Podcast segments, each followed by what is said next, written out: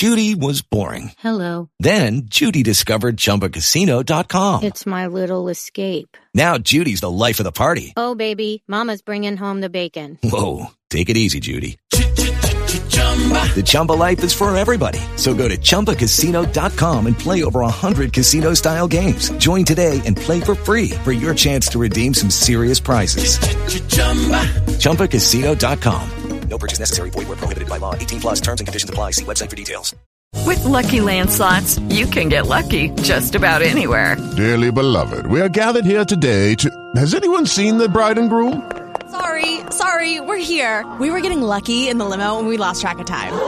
No, Lucky Land Casino, with cash prizes that add up quicker than a guest registry. In that case, I pronounce you lucky. Play for free at LuckyLandSlots.com. Daily bonuses are waiting. No purchase necessary. Void where prohibited by law. 18 plus. Terms and conditions apply. See website for details. Are you looking to improve or increase your web presence? If so, check out bit.ly slash ring of Weebly. W-E-E-B-L-Y. Weebly gives everyone the freedom to create a high quality website that works brilliantly across any device. Weebly's powerful drag and drop website builder, customizable templates, and step by step guidance get users to the finish line faster. Help your audience join the 40 million people already using Weebly and get your website started today. Again, check out bit.ly slash ring of Weebly for all your website publishing and development needs.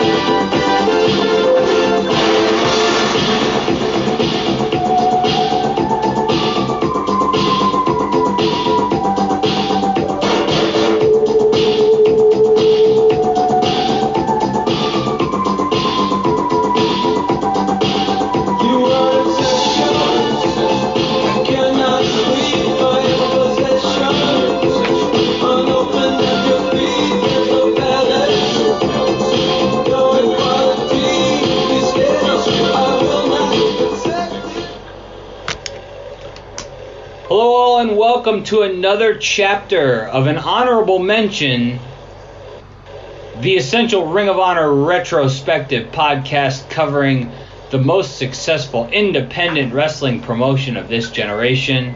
I am your host, Jeff Schwartz, and alongside is my co host, our expert analyst, Ring of Honor alumni, Shane Hagadorn. Shane, how's it going today? Hola. ¿Cómo estás?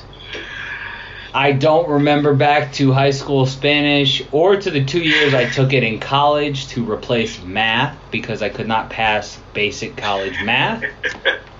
But I'm just going to say uh, mucho bueno. Well, if it's any consolation, I'm 39 years old and I've been around it my entire life, and I don't remember it either, aside from how to curse. It's as if we, uh, you know, sat around when I was growing up and I would hear my great grandparents speak Yiddish, and I didn't understand any of it, but I do know the swear words. exactly, exactly. Um, Um, I am fine. Muy bien would be the uh. E two, E two, There which I think is me too. But it, it it's uh it's been an interesting uh interesting week here. Um, going back, um, we're gonna dig into a show today that uh, I think stands the test of time. Uh, in a, a lot of ways, it was almost as if it was the peak of Gabe Sapolsky's chapters in Ring of Honor. Um, and I feel personally that this show was the best live experience I had uh, in my time of going to shows, uh, dating back to 2004 or 2005 uh, when I started regularly attending shows. Uh, CZW and ROH going head to head, you know, fans on each side of the building, just like the 100th show. Um, and I believe more people were in attendance for this show, correct? Uh, I believe so. Yeah, and we did the double bleachers again on each side. Um, we had to do something funky with the guardrails this time in order to make enough room for the cage of death for the main event. Um, but it was equal or more. It was definitely not less than the 100th show. But it was also probably the biggest attendance we ever had in the Armory. Up until that point, yes. Uh, and it, was a, an eventful show.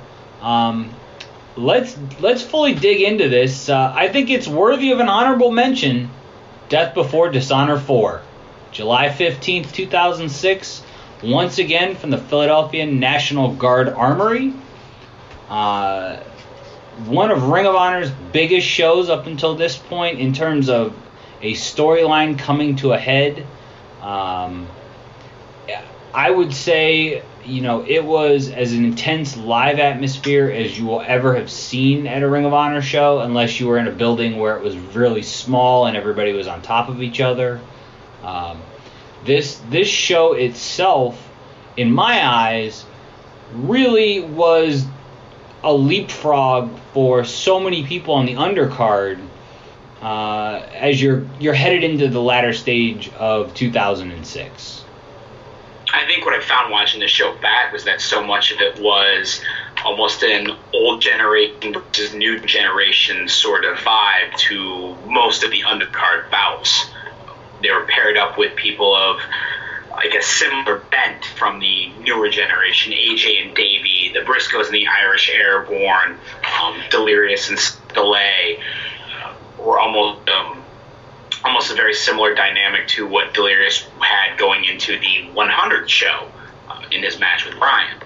Um, so it was, yeah, there was very not past and present, I guess present and future vibe going in most of these uh, most of these matches. And I, I really agree with that. I think that when you look at some of the talent that was was just on the undercard alone, you look at these names uh, and where they would be featured throughout the coming years. Jay Lethal was the longest reigning Ring of Honor champion and is in the second match uh, on the show and looks nothing like he does now. Uh, granted, it is 12 years later. He's become more of a complete performer. Um, you had Colt Cabana in that match. You had Roderick Strong in the third match on the show. He's now on 205 Live, uh, fighting off for the for the pure title against the champion Nigel McGuinness. Uh, you know, we can go through this whole the whole card. I mean, the talent is everywhere. The Briscoes are in a meaningless tag match with Irish Airborne. Um, that I thought it was a solid match, but once we get into it a little further, we can kind of talk about why it wasn't the typical Briscoe brothers match. Yeah. Yeah. And then Davey Richards and AJ Styles, two guys that were featured both in Ring of Honor and uh, TNA uh, and AJ, of course, is off uh, as the WWE SmackDown champion right now. Uh, and then you look at the, the the world title match: Bryan Danielson and Sanjay Dutt. Um, I think Bryan Danielson and his legacy speaks for itself. Sanjay is now in charge of TNA, or one of the the figureheads in charge of TNA, uh, for at least for this week. Um, and then then you you go through the, the guys in the main event. Samoa Joe, who's you know headed into a big run once he gets healthy at WWE. BJ Whitmer works in the Ring of Honor office now. Adam Pearce is an agent for WWE. Uh, Ace Steel is unfortunately retired, uh, and then there were a couple other uh, members of the Team ROH uh, that we can get into a little later without spoiling anything going forward. Yeah, the CZW side, you have Hero, was you know working in NXT. Claudio working in main roster. A tag team uh, champion. Tag team champion in the main roster. Yeah. Necro Butcher, who would go on the in a Hollywood film that was a, a nominated film. Uh, it was quite a, uh, a, an eclectic mix of people that have gone on to do uh, some pretty crazy things they've never expected from, never participated. And and that's the great thing about looking back on this time period with Ring of Honor. So many guys would go on to do so many incredible things that, as we're now 12 years in you know in advance, uh, almost 12 years in advance of this show, uh, it really shows that the independent wrestling circuit, and whether you want to call today's Ring of Honor an independent or not, that's up for debate. Um, it bre- it breeds it breeds WWE's roster. Uh, the the dearth of talent on the WWE roster, uh, they've at some point spent a bulk of their time in Ring of Honor, and I think that helps the WWE product, and I think that helps show that Ring of Honor is a credible place to to go hone your craft. Don't you know humble your don't you don't want to not humble yourself enough to work here for an extended period of time if no bigger option presents itself. So let's let's dig into the DVD portion of this show. Um, it's a a, very uh, organized DVD structure. You have promos from everybody on Team ROH uh, spliced throughout the DVD, um, and flashbacks to each of the key events that led up to Cage of Death headlining this show. So we open the show, uh, or the DVD portion of the show, with Adam Pearce, and Adam is staring angrily into the camera. Uh, he mentions the H-shaped, uh, H-shaped scar on the side of his head that he earned at the 100th show. Uh, if I remember correctly, it was from an errant chair shot from Necro Butcher church church throne. I just remember it was it, was it was errant. It was kind of uh just I don't know. Necro had a habit of just throwing shit. And so, it, it, was a brutal and scar. Adam was quite quite hot about this that day. And you can still see the scar on the side of his head today. Um, it's it's incredible. 12 years later, that that scar has not fully just healed over. And granted, Adam is bald and this is on the side of his head. Uh, so that probably doesn't help matters. But Adam talks about uh, the the scar. He he asks when does this end, and he simply says one word. He says tonight. He says he doesn't fancy himself a deathmatch wrestler, and he calls out each member of his own team. He mentions that tonight the H in the side of his head stands for honor, ring of honor. And after that, the camera kind of pans away, and we go to the first of our flashbacks. Uh, the very first flashback we see is from Hell Freezes Over, which was an event in January of 2006, also in Philadelphia. Uh, it was when Bryan Danielson, the Ring of Honor champion, defeated Chris Hero uh, for the world title. And the show was so named because Gabe said in an interview for somebody that he was asked when Hero would be in Ring of Honor, and his response was when Hell freezes over. Which is, is but, an odd statement. But things change when you realize you can do business. Exactly. Money talks, bullshit walks. And I don't know why Gabe was always opposed to using Chris Hero. Uh, any insight into that? I think it was a look thing more than anything.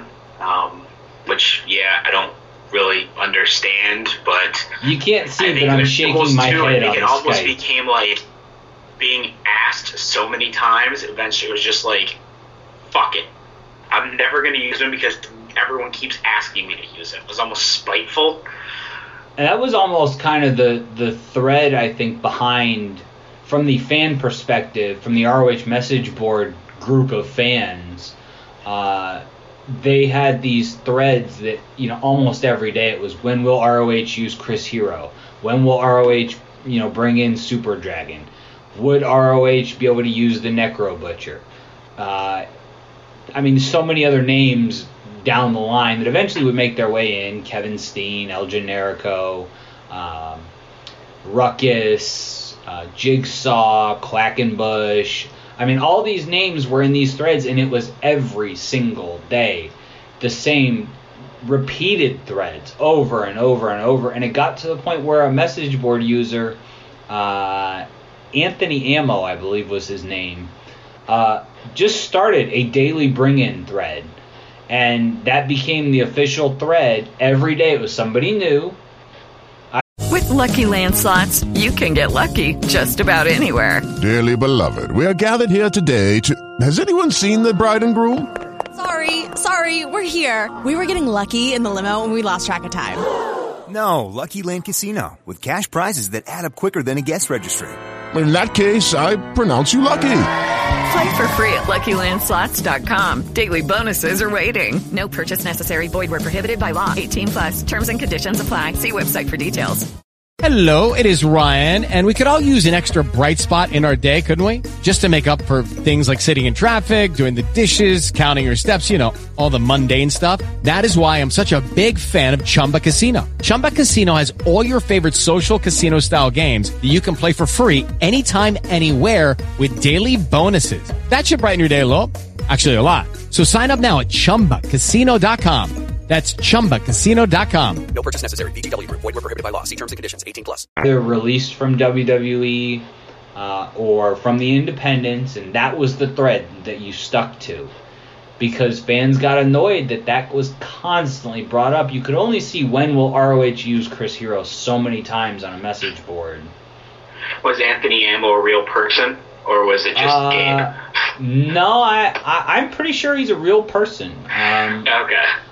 He's still active, I think, on the Zandig fans message board. Uh, he's a film critic, I think. Um, Never know. You, ne- you never know with the message if they're real people or just. Uh, well, we'll we'll get into one of the great message board conspiracy theories that I have uh, when the Jimmy Rave segment pops up, because this was about the time uh, that the the man from Ghana started posting on the Ring of Honor message board. Uh, but we'll talk about him a little later. We, we see the Hell Freezes over clip, and uh, that takes us into our very first match on the show. And uh, originally, this match was supposed to be Shingo uh, versus Delirious, uh, according to my research. Uh, but Cool Seth Delay from NWA Wildside was was replaced. Uh, Shingo was injured uh, at an FIP show, uh, either That's the right, week yeah. the week before or a couple of weeks before.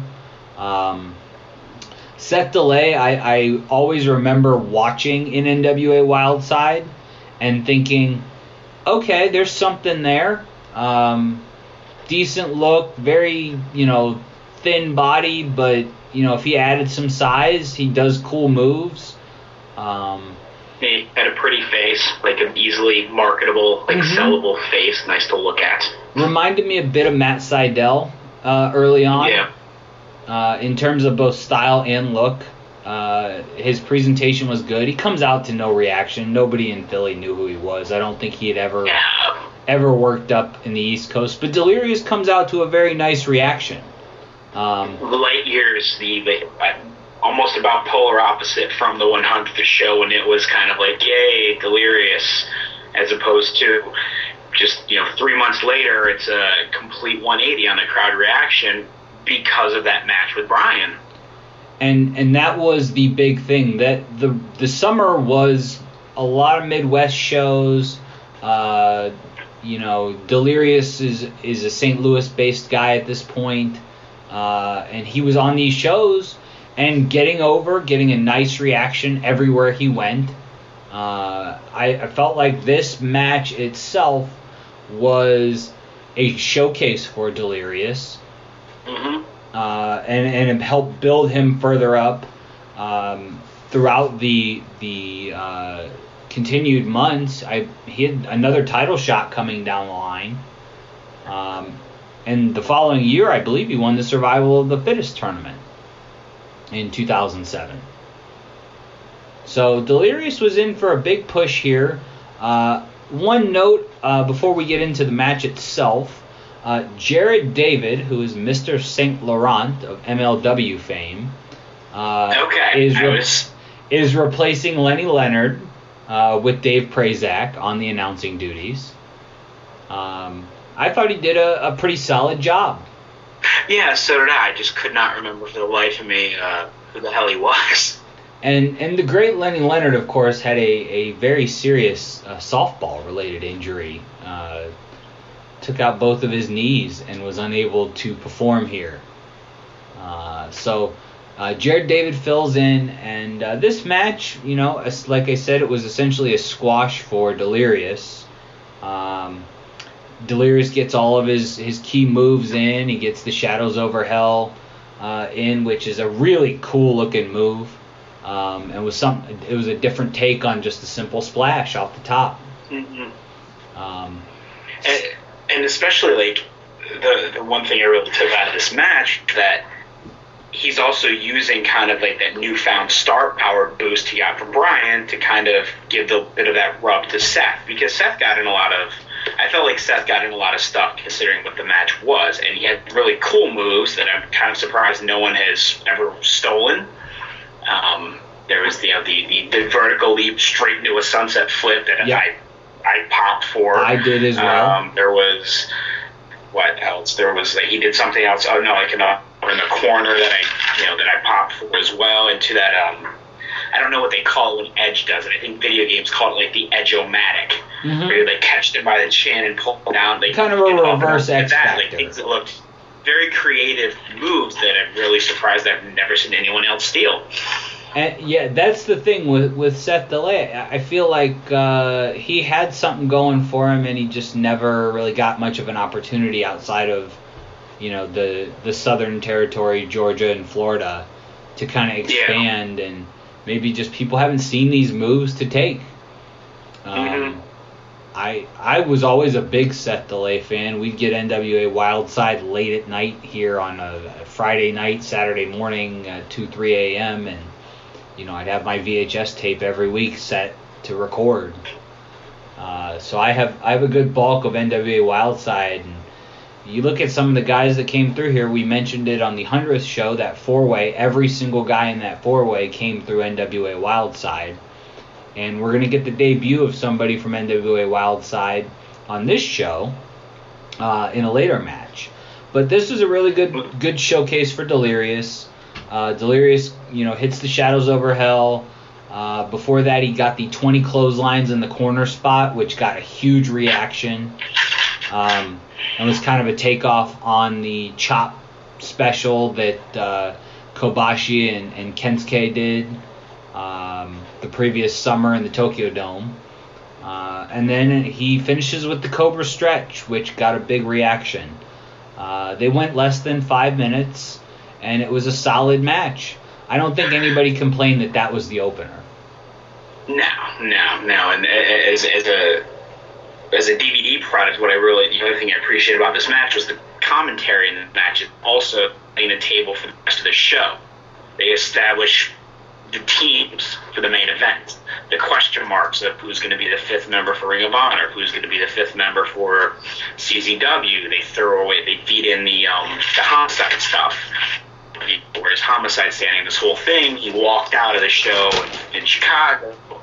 They mention how J.K. Dillon's going to be involved in this because of his experience with these types of matches, and it, it, it really kind of put over everything that's going to be happening and try to get it all in without taking away from the match in front of it. Yeah, and that that's that's a great uh, lead broadcasting job by Dave Prazak, where he's able to kind of fill in the gaps that Jared David may not know, and still keep the match uh, as the main focus. Um, this this was a great opener and a great way to start what is a really fun show. Um, this, The other thing that always blows my mind when watching these matches is Homeboy's a smoker, and he has that kind of amazing cardio. like he go go go go go go go, and he's a smoker. I'm like, it always just blows my mind watching him do this, even to this day. Yeah, um, and, and it's kind of funny because I go back. I was at a show recently that Ring of Honor ran uh, later in last in, in the uh, 2017 calendar year, and Minoru Suzuki walked by me, and that's a guy I've always admired as far as his style, and the the fact that that man smelled like a Marlboro factory and still scared me to death was one of the the highlights of the show for me. It was the night before my birthday in October, and we're we're at the the show. It was in Columbus, Ohio, and I'd never seen Minoru in person before, and he just came out, and that presence. Um, I see that Delirious, you know, tried to do that a little bit with his presence. Uh, maybe not necessarily in terms of his character, but that like when he's running around the ring, he wants the fans to feel him. The the chanting, the the banging on the the guardrails. He wants the fans to feel what he's feeling in the ring as the character Delirious, and that's kind of how Minoru felt for me, uh, without really even doing anything, uh, other than just walking by and staring at every fan. Um, so that that puts a bow on, on the, the opening Delirious and, and Seth Delay match. Uh, Delirious is headed into a big rest of the summer and fall period. We go to a BJ Whitmer promo. And BJ talks about uh, still feeling everything from the feud. He's taken some of the biggest bumps of the whole feud. Uh, he mentions that he gets more pissed off by by every single thing that he sees.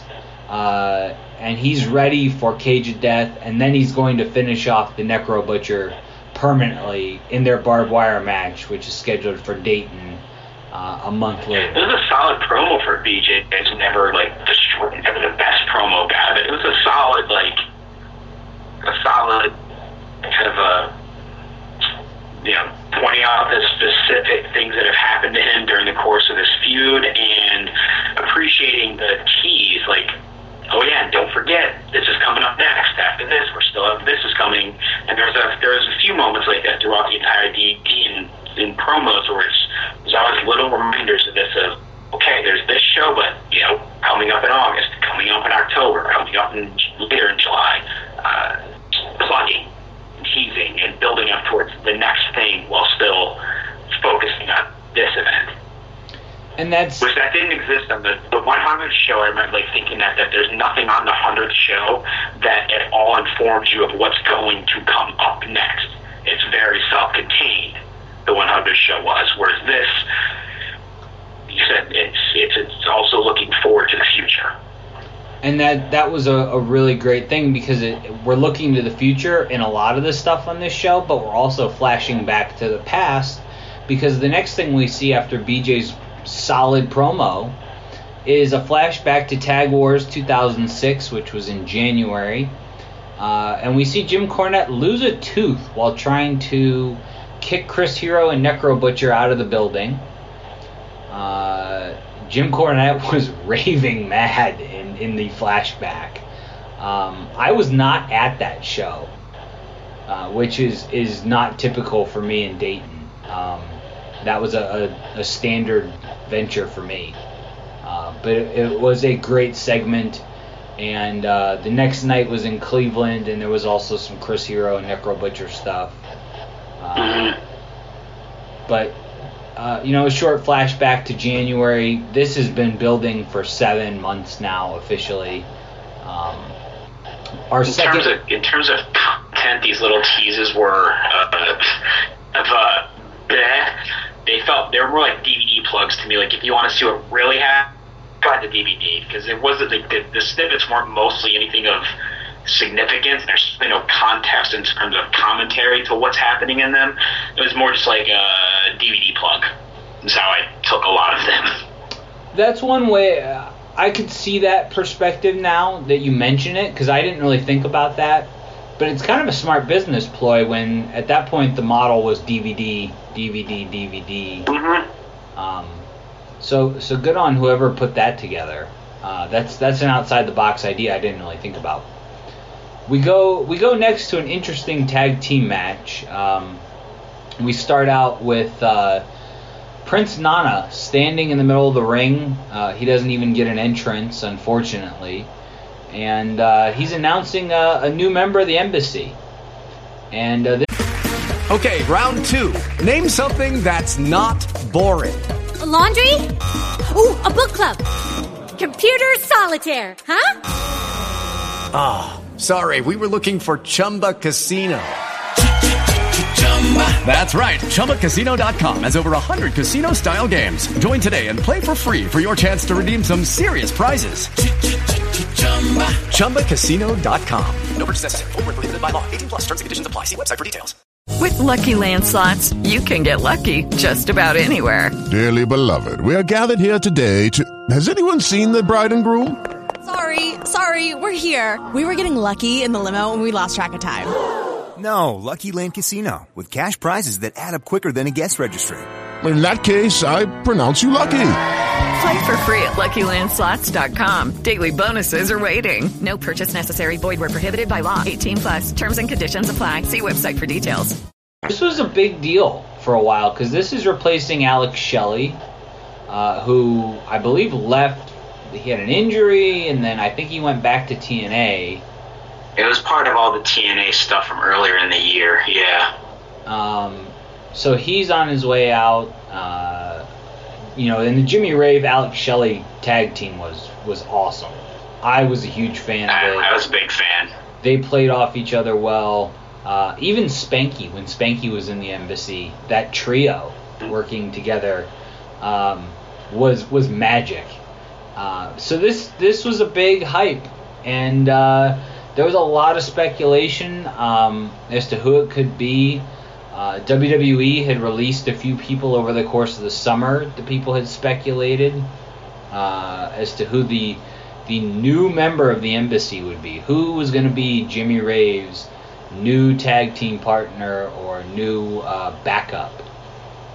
And Daizee Haze comes out. Uh, Prince Nana talks, you know, for a little while, but Daizee Haze comes out, and there's this man. One thing, real, real quick before you get that, we've been talking about Daizee coming out. Something I appreciated in this Nana promo is that he calls Daizee his bodyguard. Mhm. Not a valet, an escort, a manager, any of that stuff. He calls her his bodyguard, which I really appreciated that that's how Emily was referred to. And the other part, in classic Nana fashion, he calls it the state of Philadelphia. Yes, and I was going to make note of that. uh, that he calls it the state of Philadelphia, and the audible disgust from the fans at that point. And and there were many chants on this very show that were as absurd as the line of the state of Philadelphia. Yeah. Um, but it, it was a great introduction for Daizee to come out, and then really the wheels fell off, in my opinion. Um, to Mhm. have to have the new member of the embassy covered in this like tablecloth that you would see at your grandmother's house, um, you know, I, it just didn't feel right, and it, it I remember being at the show and thinking to myself, "Oh, this is going to be a disappointment. Who's going to be?" Uh, and we see that as as they're trying to figure out how to get this person into the ring while still keeping them covered, uh, there's, kind of a communication going on between Daizee Haze and Nana as to what to do, and they just rip the blanket off, and it's revealed to be NWA Wildside and FIP's Sal Rinauro. And he is going to be the new official footstool for Jimmy Rave. I, I I will say this about Sal Rinauro. Sal Rinauro is one of the nicest human beings on the face of the earth. Definitely. I always enjoyed his wrestling. Uh, in NWA Wildside, especially, I was a big fan of his. Uh, he was he had a great charisma to him. This was not the right spot for him. He had the goofy looking gear with the the blue like petals coming off of his tights. It just didn't fit, in my opinion. Um, the first thing I thought of was watching it back was the commentary on it. mhm. They sell it like it's the most degrading, disgusting thing that could possibly happen to a man. Mhm. They're like, yeah, he's done this with women before, blah blah blah, but this is to a man. Oh my god! I'm like, no. on Yeah, this and- show and especially. that's- I- I mean, there, amongst other things, you know, you look at, at some of the, the chants that, that don't age well. Some of Jim Cornette's rhetoric that we'll get into later does not age well. Um, it it's very weird. Um, Well, to Sal's credit, he sold it wonderfully. oh yeah, like a champ. got that look on his face like he's the happiest dude in the world, and despite the fact that throughout the match he's treated like absolute garbage by Jimmy, he's still happy to be there and support Jimmy and be part of the embassy. He's it, it, the, the the character dynamic part of it. They they pull off really well, especially at the very end of the match in their little post match celebration. And that the the comparison I made when I was watching the match back, and I don't remember thinking this at the time, but in the movie Coming to America, you have the Prince Eddie Murphy, and you have his, you know, assistant Arsenio Hall, and I kind of felt like Jimmy Rave was was Eddie Murphy and Sal Rinauro was Arsenio Hall, and it never really got played up to the point where it did in the movie, where Arsenio Hall imitated uh, being the prince at one point. But this was a great a great comparison that they could have done something with, and Jimmy Rave, you know, the crown jewel of the embassy. Uh, he's the centerpiece of this, and, and this fully establishes that Jimmy Rave is no longer a tag team wrestler. He's the guy that is gonna take the embassy to the top, and there will be hmm. shrimp cocktail for everybody. and that that was the whole point of having somebody who wasn't a, a, a name per se, that wasn't a former WWE guy, was to put the focus squarely on Jimmy, and everything else was a supporting act. And I, I think that's kind of the the mistake that fans made going into this because you had Alex Shelley as an equal. Abyss was around at some point during this period uh, as part of the embassy. Spanky, Yeah, during Tag Wars just earlier in the year. Yeah. you know, you had Spanky. So we all the fans had kind of gotten hoodwinked into this idea that it was going to be somebody that was Jimmy Rave's equal. And it turns out Sal Rinauro, while being a great wrestler and playing his role to a T, he was so good at being the the Joker of the embassy. Um, you know, th- there were points in this match, and, and, and that's not even getting to the second, you know, team in this match, but that dynamic that Jimmy and Sal had from the immediate beginning of the reveal was perfect for what Jimmy Rave was going to go on to become throughout the rest of 2006. Uh, their opponents for this tag team encounter are Colt Cabana, uh, a very happy Colt Cabana, which is in contrast to where we last saw him at uh, the 100th show, fresh off the Homicide feud, and what looks to be about a 20 year old Jay Lethal uh, as his tag team partner. And an oddly babyface Jay Lethal, considering that he had left Ring of Honor as a heel. Correct. That got all mixed up in the TNA. You must sign a contract stuff that Roddy and Aries and everyone else got tied into at the beginning of the year, and he's back as a babyface. He's happy, happy-go-lucky Jay Lethal. He's got got his hair poofed out, which I thought was a great look uh, for for Jay because he's a baby face and he's just living the dream. He's having fun. He li- he li- I think Colt Cabana's like happiness, charisma that he always presented with his character was kind of rubbing off on Jay Lethal here and giving him a little bit of personality. Um, Yeah. I've always been uh, a fan of Jay's in ring work. I think there are very few that are on that level.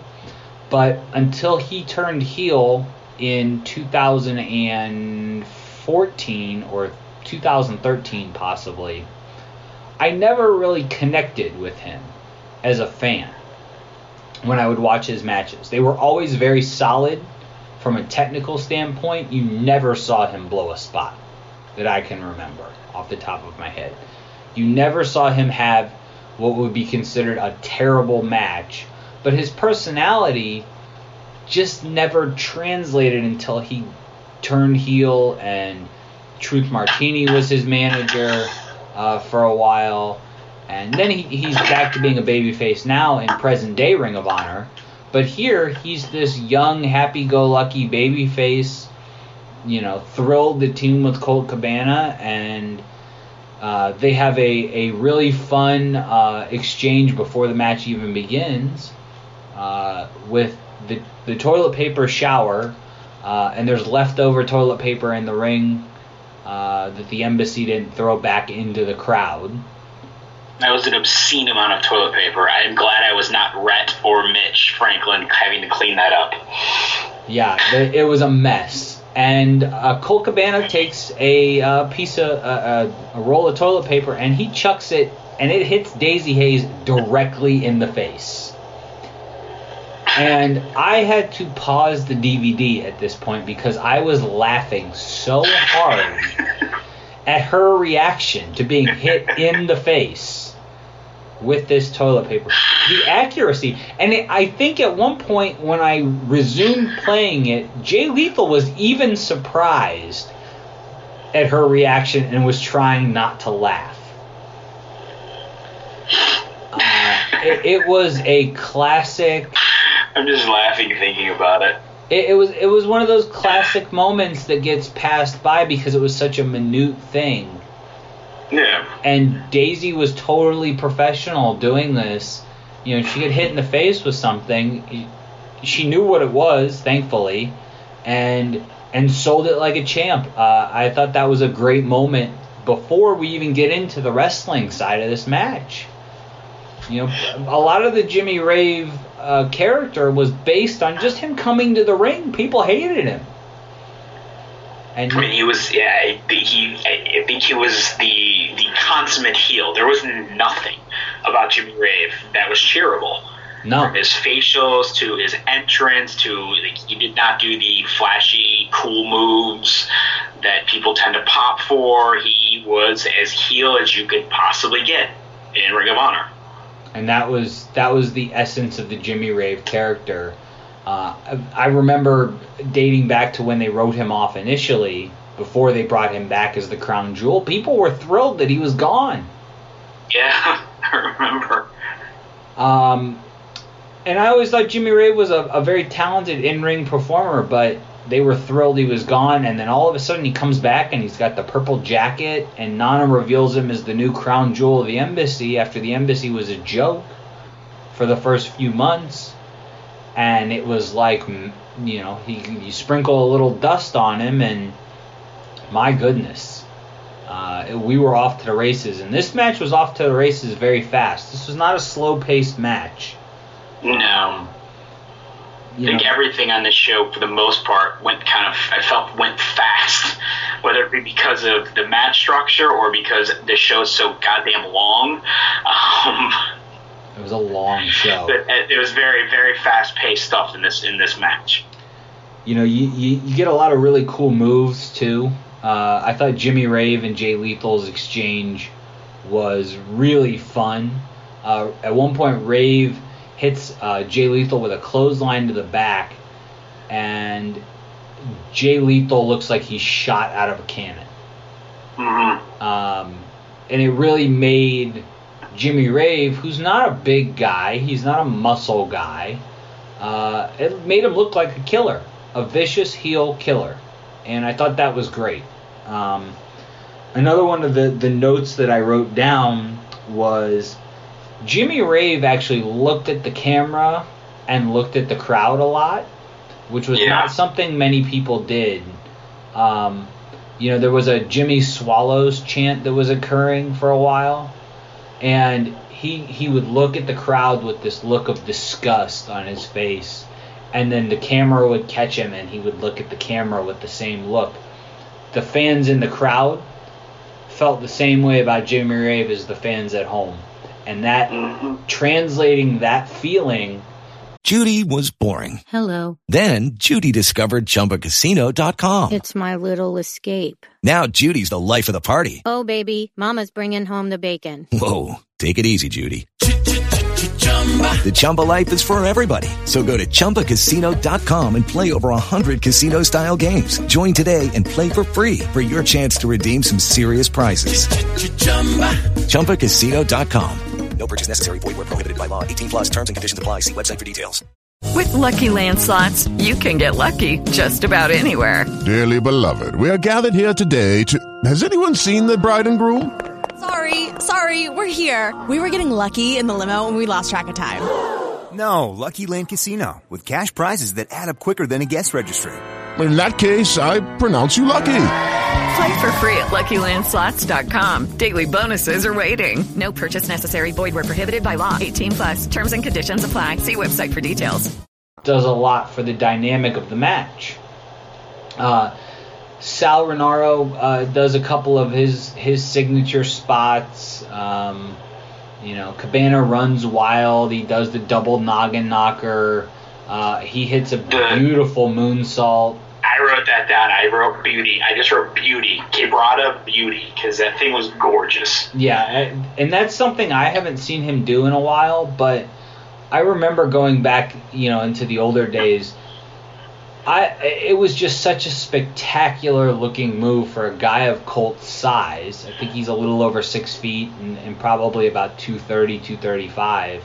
Um, he's just it, it and the amount of space that he uses to do that move makes it look even more impressive. Mm-hmm. Um, And then that the, the, the, the flying asshole spot that came Yes. really shortly after that too was just like hot, hot, hot, hot, hot. The crowd is giving hot, hot, hot, hot, hot. He hits the flying asshole, rolls out of the ring, slides back into the ring, boom, and it's just the crowd is just like up, up, up, up, up, up, up, and then boom, cut them off. Heels go up. Yep, and the, the the heel takeovers in this match I thought were really great. Uh, when the baby faces were getting beat up, Jay Lethal sells his ass off this whole match. Everything he takes. I mean, I don't know whether there was something that was delivered to him that w- that he was told, "Hey, oversell everything." But he did and it worked and it really made me enjoy this tag match. This was probably my favorite tag match on the show. Uh, And this match existed for no reason. no it, it was, There was- the jimmy rave showcase. Um, and i mean i've talked to people in the last couple of days about the jimmy rave and sal rinauro combination and some people prefer it to jimmy rave and alex shelley. They like that jimmy rave found yet another way to reinvent his heel character and and now he can beat up on sal rinauro which he did in this match Mhm. Um, There's one spot where he just slaps him across the face, and I was like, "Man, that's all they needed to establish the dynamic of their relationship: Yeah, the footstool and then that slap." And it creates levels with the characters and you know that and a, hier- a a hierarchy within the hierarchy embassy. perfect Like, the Daizee Haze is treated like a footstool. She's a bodyguard. Sal, you're a footstool. I can slap you around all I want, treat you like garbage. You're eating the abuse. and that's that's the perfect way to get it. And uh, you know this this was the Jimmy Rave showcase match. Uh, Oddly enough, um, Cabana, who is on his way to a small push toward the, the middle of the summer, um, uh, uh, toward the end of the summer in in August, um, with two title shots back to back nights uh, in the Midwest. Uh, he wrestles in Nigel in for the Pure title and uh, Brian for the ROH World title uh, later in the, the summer. Jimmy Rave pins him at the end of the match. He gets a super kick and that's it. It's over. Um, gets Cabana for the three and we're on to what I would say is is uh, the Jimmy Rave push, but in essence, we kind of waited for that. Um, we get uh, a small uh, flashback here again. Um, fourth anniversary show. Just basically, you know, Samoa Joe is is dealing with Chris Hero and the problems that he caused uh, on that night.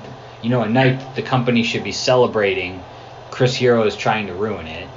Uh, then we see arguably the most important moment of the milestone series uh, at Arena Warfare, where the gang of CZW wrestlers and, and the litany of, of weird people to see on a Ring of Honor show in that mess. Uh, Nick Gage was in there. Lobo. Lobo was in there. Uh, and Wife Beater, I, I believe, was in there as well. Well, that was the day that it was a double shot. Yes. We used um, we used the Ring of Honor ring, which annoyed the shit out of me because then it meant I had to stay there all day until the CZW show was over. Um, but was our the Arena Warfare and then Best of the Best uh, was after that, and the Best of the Best was C our Ring of Honor versus CZW uh, thing. Um, so all of those CZW guys that don't show up anywhere else in this entire rivalry were in the house, like the traditional CZW guys you tend to think of as the founding fathers of sorts. So the Zandigs, Lobos, Wife Beaters, Justice Pain, like any of those guys, the Weed Whacker, like that's the stuff you see because we were in their house having this show. And so, that's- eh, and then you never see them again. The rest of this rivalry, you No. see Super Dragon from PWG, and yeah, and Nate Webb, who I tend to think more of as a Midwest guy, not a CZW guy. The, the the moment in Arena Warfare we're referring to is when B.J. Whitmer was staple with dollar bills uh, with a staple gun, and if, as far as I can recall, that was the first time a staple gun was used in Ring of Honor. I don't recall anything before that. Um, Yeah, no, I don't either. but the ROH producers cut off the feed uh, during this crucial moment so that you have to buy the DVD uh, to see the full the full story. Um, Yeah. And we head into And that, 'cause that that was the night that led to us fighting fans in the parking lot, and that was chaos. I can only imagine, uh, and that was the night Bryce Remsburg and and, and you had Yeah, yep, that was the night that they had the Bryce correct. Remsburg. Yep. So so those those you know the fourth anniversary show was a big deal. I mean, four anniversaries for a wrestling promotion is a big deal in itself. Um, and Chris Hero tried to ruin that. Uh, Samoa Joe, you know, knocked him around. Um, and then you know the CZW beat down to BJ Whitmer inside the CZW building in the ECW arena, Viking Hall, whatever you want to call it, the 3300 arena, I think is what it's called now. Uh, it was in their house, and CZW, as they did this entire feud, was was out in front with a lead. And this was the night I think that that, that moment also elevated it from just a rivalry to a blood feud. Yes. This that that incident with BJ is what elevated it to the next level. So it's yeah the, the pivotal moment, uh, the pivotal moment in the in the this whole six month seven month story. and it really did a great job to elevate BJ, you know, to the next level. And he got a pretty significant push uh, moving forward uh, after this show, just being associated with the main event and the rub off from that. Um, we go into our third match of the night, which is a pure title match with Nigel McGuinness and Roderick Strong. Uh, there is a, a uh, absolutely no reference to uh, Roderick Strong tapping out Nigel McGuinness in a tag team match uh, where Nigel was teaming with Colt Cabana and Roderick was uh, defending the titles with Austin Aries. They don't go over that as to why this match is even happening. They do, but later. Yes. I actually caught it because I had the same thought as you. I was like, "Why is Roddy getting a pure title shot?" I don't even remember why. And so I was like listening to the co- going back to the commentary. Prazak finally, like three, four, five minutes into the match, finally was like, "Oh yeah, by the way." It was it was very weird how you know they didn't even really reference that at all. We don't get a flashback or anything. Um, but this this match was great. Um, I thought this was way watching it back years later on DVD. This was way better than I remember it in person. what did you think of the pure title concept? So, so the pure title concept, uh, I liked it a lot because I thought it added elements to uh, just a standard singles title match. Um, you know, every promotion's got the world title or whatever their heavyweight title is called, and then they've got a secondary belt. Well, ROH didn't have that for so long, and we finally get this secondary title, and it's a secondary title with a twist. I thought it was not a bad concept. I thought early on the execution of the concept was terrible. Agreed. It, it took it took until Nigel When holding Ni- the championship to find its footing. Nigel defeating Samoa Joe in Buffalo, uh, which is a famous night for Samoa Joe for other reasons. and Gabe. And Gabe, um, and I, I guess we can kind of tell that story. Uh, there was More a, fighting fans. more fighting fans. Yeah, there was a fan that uh, caused a little bit of trouble, and uh, Samoa Joe went after him and actually got his hands, if I remember correctly, on the fan outside. It was at a hockey rink. Uh, Joe got his hands on the fan. Um, I think the statute of limitations is up. He got one good stiff shot in because I was fairly close when that happened. Um, and Joe Joe drilled the guy, and Gabe. I'll, I'll let you take over the Gabe part because I I don't know whether I walked away or I just don't remember what Gabe did when all this was. I just on. remember Gabe getting a shot in as well, and then just screaming at this dude. Like, I can't, just screaming like incoherent, high pitched, you know, Gabe's loud screaming voice. Evacuate! Um, just yelling at the guy. Yeah, And and, I- just I was like, it's just funny that Gabe got in there too. Yeah, I mean it's it's a free shot at a guy that was causing all sorts of problems, Uh-huh. and the guy was loud and obnoxious the entire night. Um, I don't remember if it was somebody that was a regular attendee of Ring of Honor shows uh, at the time. I don't believe it was. Um, I'm pretty sure alcohol was involved because that hockey rink served alcohol. Uh, they served And beer. I, the dude, if I remember correctly too, the guy hit Roddy during a match. uh, I think I feel like that's maybe. what may have started the entire thing of that that the dude struck Roddy during the match. And the the one thing about Samoa Joe that we have to kind of establish here is that he very much was the soul of the locker room. Much, Completely, one much like thousand percent. The Undertaker was the soul of the WWE locker room for so many years. Joe was the leader, and Mm-hmm. I can tell you uh, a couple of stories. Um, it was probably when you were tearing down the ring. Uh, this happened when Homicide won the belt later in the year in 2006 at Final Battle.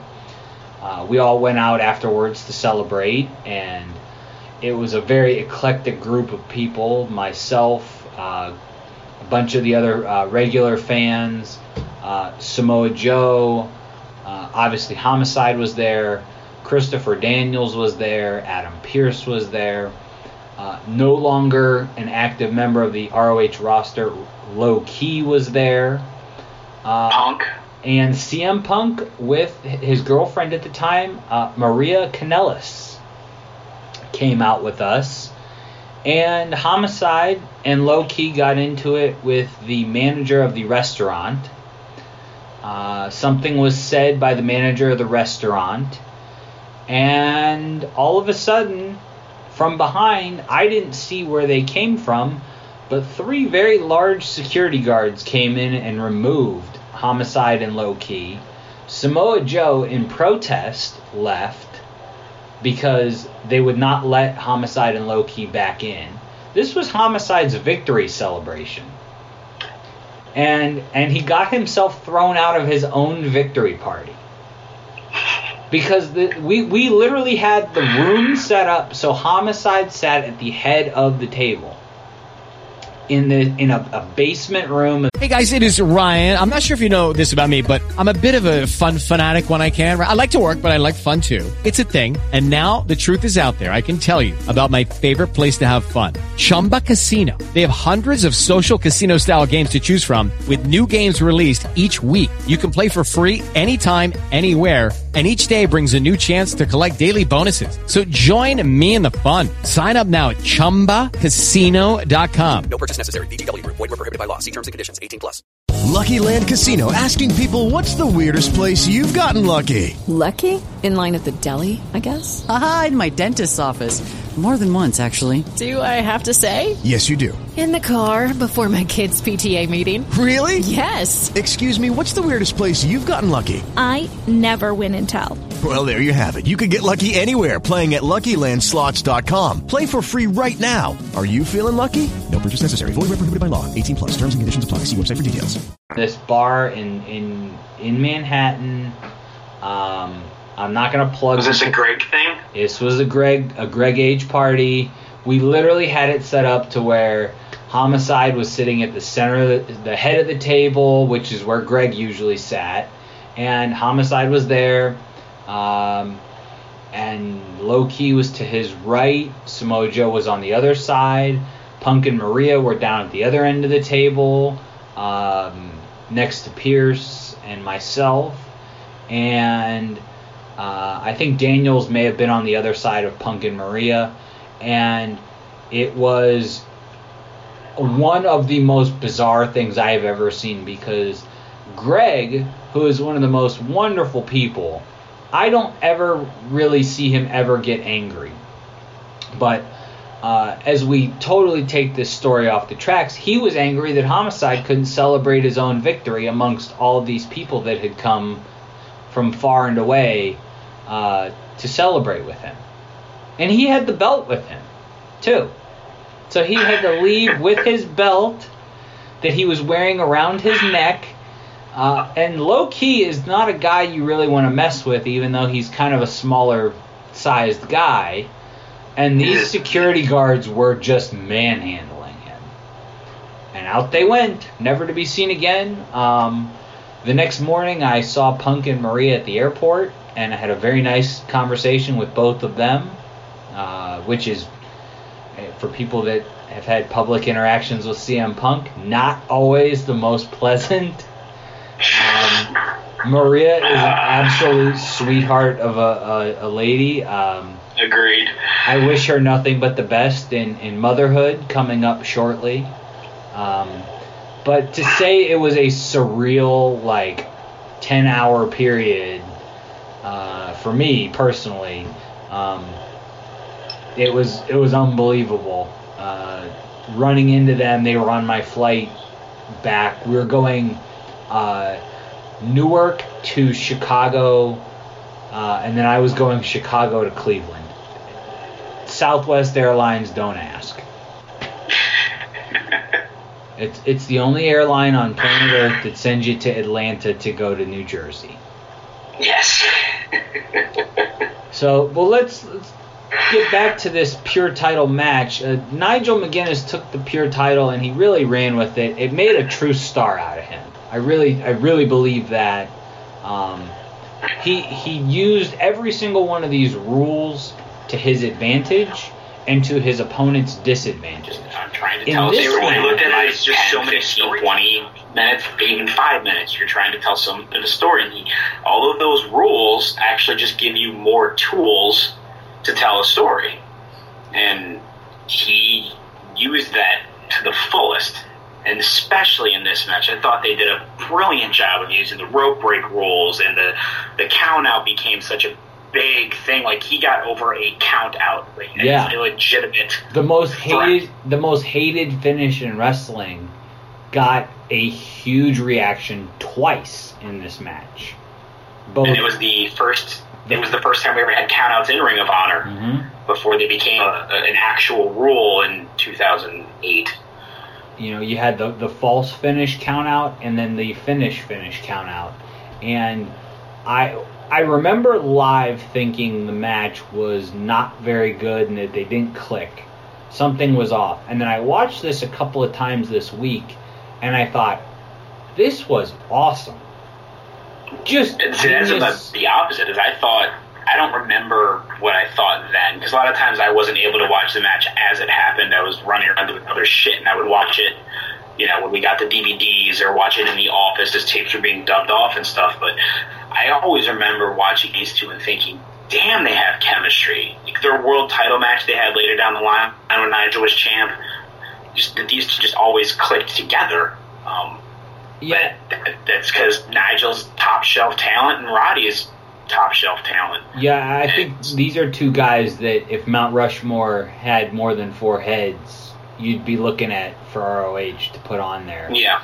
And the the whole twist on Nigel having previously done all these pure title matches where he forces his opponent to use rope breaks and um, you know pushes the issue with uh, you know the countouts and, and the DQ finishes and and he literally you know did everything he could to cheat his way to win all these different matches.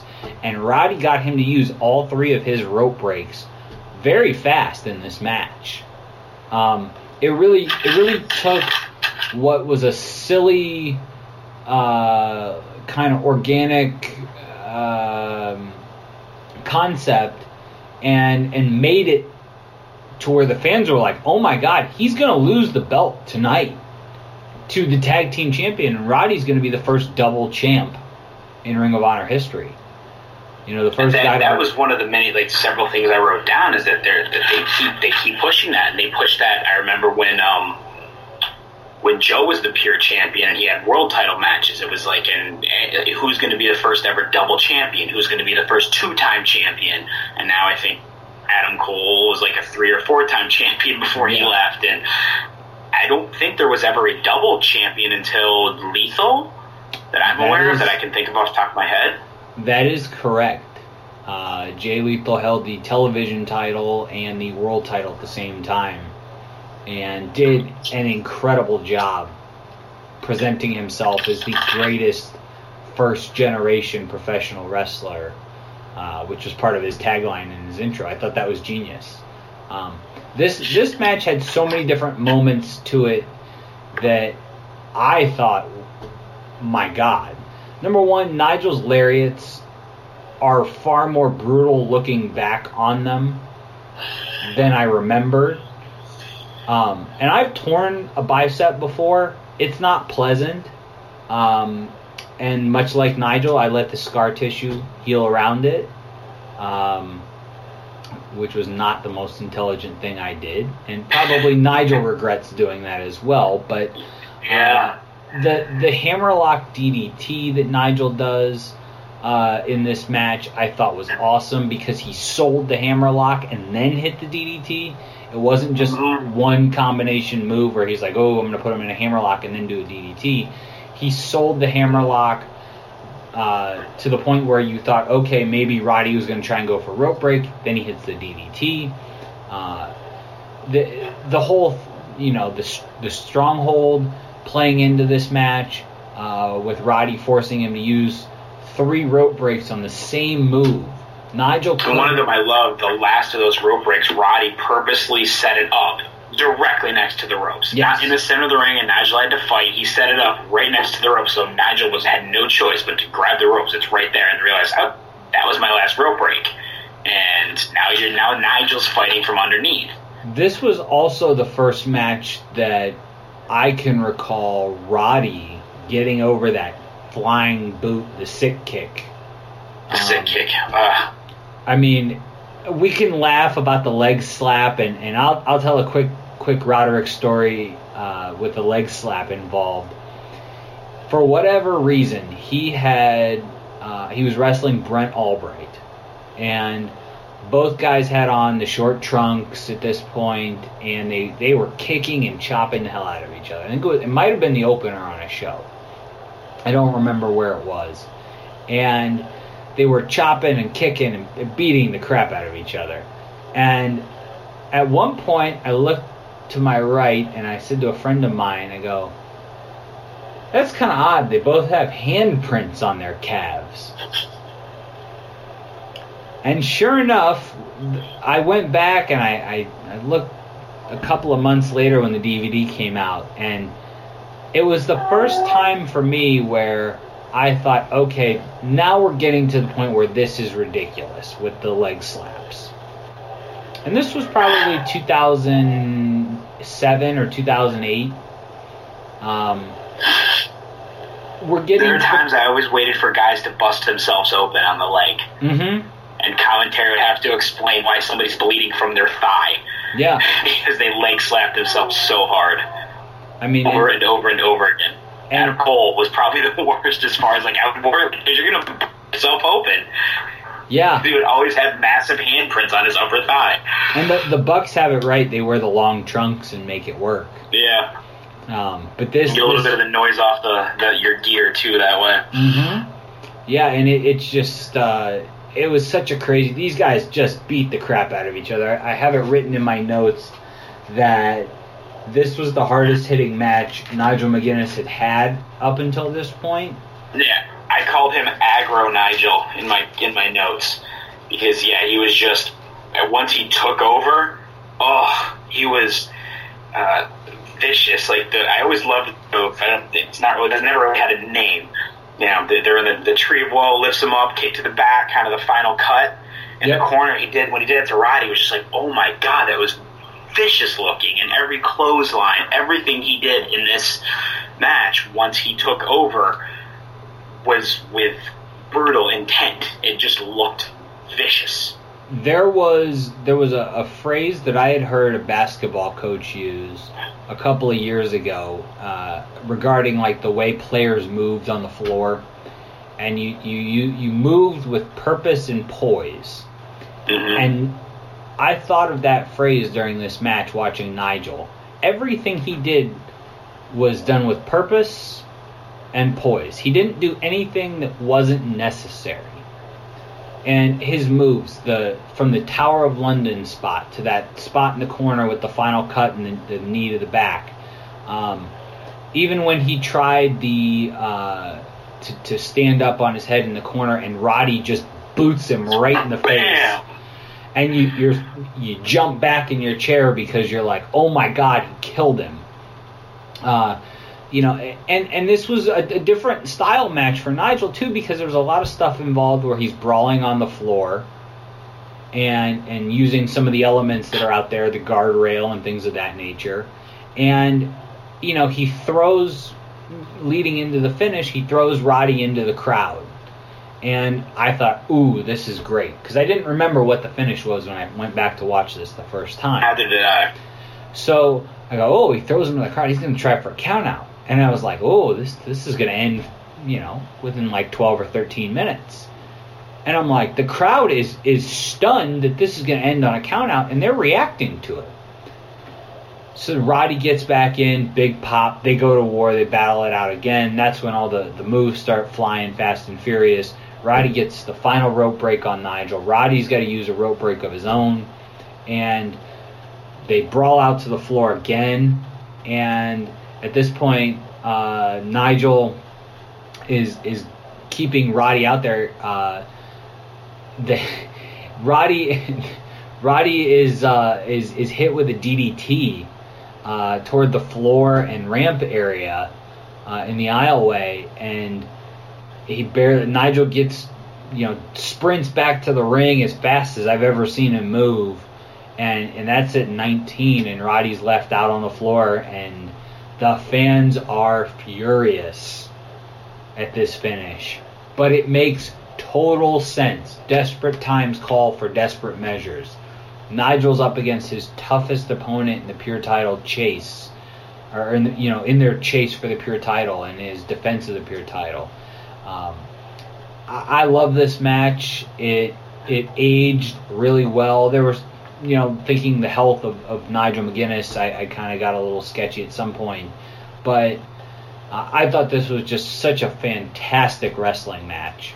Uh, from highs to lows, drama everywhere. Um, just bravo to both. With Lucky Land slots, you can get lucky just about anywhere. Dearly beloved, we are gathered here today to. Has anyone seen the bride and groom? Sorry, sorry, we're here. We were getting lucky in the limo and we lost track of time. No, Lucky Land Casino, with cash prizes that add up quicker than a guest registry. In that case, I pronounce you lucky. Play for free at LuckyLandSlots.com. Daily bonuses are waiting. No purchase necessary. Void where prohibited by law. 18 plus. Terms and conditions apply. See website for details.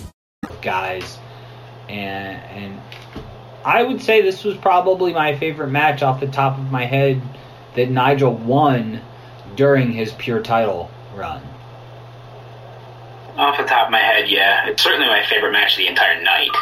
Yes, I, I no question about that. Um, and it also, I watch this. I feel like I'm also sh- watching Roddy develop because I feel like it was in this because so Aries was hurt at this point Yes. in their from Dragon Gate tour.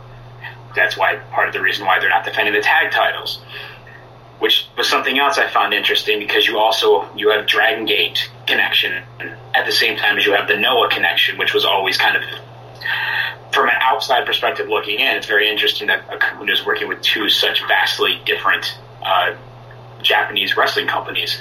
Um, yes. So Roddy's on his own for this, and so you're watching him as a singles guy develop when he's been doing a lot of tag stuff, and you're really starting to see him almost be like a combination wrestler. Something that not a lot of people were doing at that point. Joe was, Joe had been, but it was always like things in combinations of threes and fours like you know, whip to the corner, forearm, back elbow, him off the ropes, big backbreaker, like but it was bam bam bam succession, bam bam bam succession of moves, bam bam bam and like this explosive bursts that I don't feel like you were seeing out of a lot of people at the time and now has become almost a more regular thing where you're seeing people do these That's- sequences of like three, four moves at a time. The ROH style. I suppose, yeah, yeah. I guess what it evolved into with the ROH, whatever that ROH style has evolved into now. Um, More more of this. yes, um, which yes, is, is not a bad thing. Um, and more super kicks. That's all. yes. Always more super kick. Also, the the crowd, the fans, particularly the CZW fans in this match, were also kind of fun because during the less violent parts of this, the less aggressive strikings, more wrestling part of it, CZW fans just start chanting, "This is awful." Mm-hmm. boring. Like they're just riding them as well for the type of match this is. But by the end of the match, there's nobody who's chanting, "This is awful. This is boring." Everyone is invested in this fight in front of them. It it was to the point where the CZW fans, I think, kind of started to respect what they were seeing. Um, not that they didn't in their heads say, "Okay, this is going to be a good match," but in terms of the CZW fans and the character that they needed to portray in this match and during this this feud, because the the, the fan bases were a character unto itself in this feud. Going to wars with each other on message boards and arguing at shows and everybody had their own everybody chose a team to root for. It was very much oriented to okay maybe maybe ring of honor does have something you know there. And i feel like if there was a death match style match on this show uh, maybe the the C, the roh fans would have said ah, we appreciate that too it's wrestling but this was a great match. Uh, Nigel continues his defense of the pure title, and uh, he's headed into a collision with Colt Cabana down the road, and uh, Bryan Danielson, title versus title. Uh, we we next go to a uh, a flashback to Supercard of Honor and Better Than Our Best, uh, which was a back-to-back doubleheader show. We see Adam Pearce's attempt to fend off uh, the Combat Zone Wrestling Group um, by himself with no help. Um, unfortunately, Claudio uh, grabs a baseball bat and misses, and he bumps out to the floor, hurting his knee. And Pierce is beaten up further. Um, this was Wonderful groundwork yes for what was a- happened at the 100th show. a great piece of, of groundwork that was laid, uh, kind of a red herring of sorts, as Yes. to whose side Claudio was on, and I I I really enjoyed uh, both moments. uh, that they show from both of these nights. Uh, looking back on it, uh, it, it really did give, you know, as they're showing these clips. Yes, they're saying buy the DVD, but at the same time, they're also showing little pieces of the puzzle, and you're slowly starting to see the full picture develop. Um, next out, we get, you know, Jim Cornette um, coming to the ring. He is the Ring of Honor commissioner after all.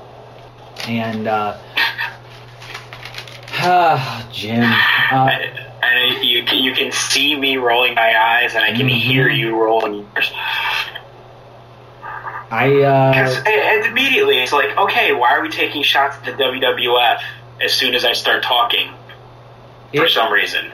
it, it and, just. and crapping on crapping on he knew his fan base so to talk down the new ECW product yeah you're going to get the pops from the crowd but you might as well just chant go Eagles Yeah. you know start start a Philly chant because it just that has nothing to do with this at all and it drove, drove me nuts that both of his two promos in, on these two shows are just at some point he's got to shit talk WWE and it, that's the staple of Jim Cornette. It's like he can't get out of a time warp.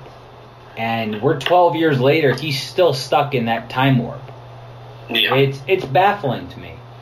The fans from CZW chant "You suck, dick" at him. So Jim, of course, retorts by thanking the fans for coming to see him here. Um, he looks forward to to Team ROH turning their fans into hamburger, which I like hamburgers. I don't see what's so bad about that. sorry all I could hear in my head right there was the double cheese double I didn't think about that, but yes, yeah, Jim Cornette and his Wendy's order, uh, once again making an appearance on podcast. Um, motherfucker, I can't make my voice go that high.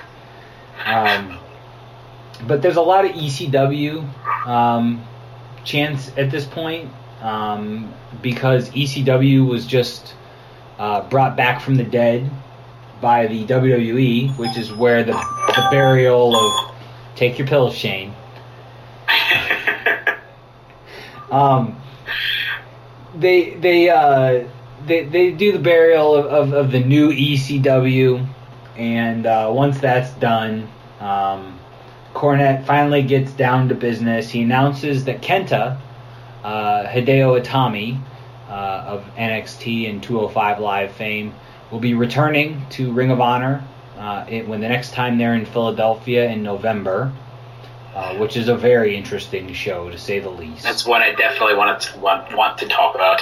Uh, he also announces that Bryan Danielson will defend the Ring of Honor title uh, September 16th, uh, which is Glory by Honor 5 weekend, um, against Kenta if he is still the champion.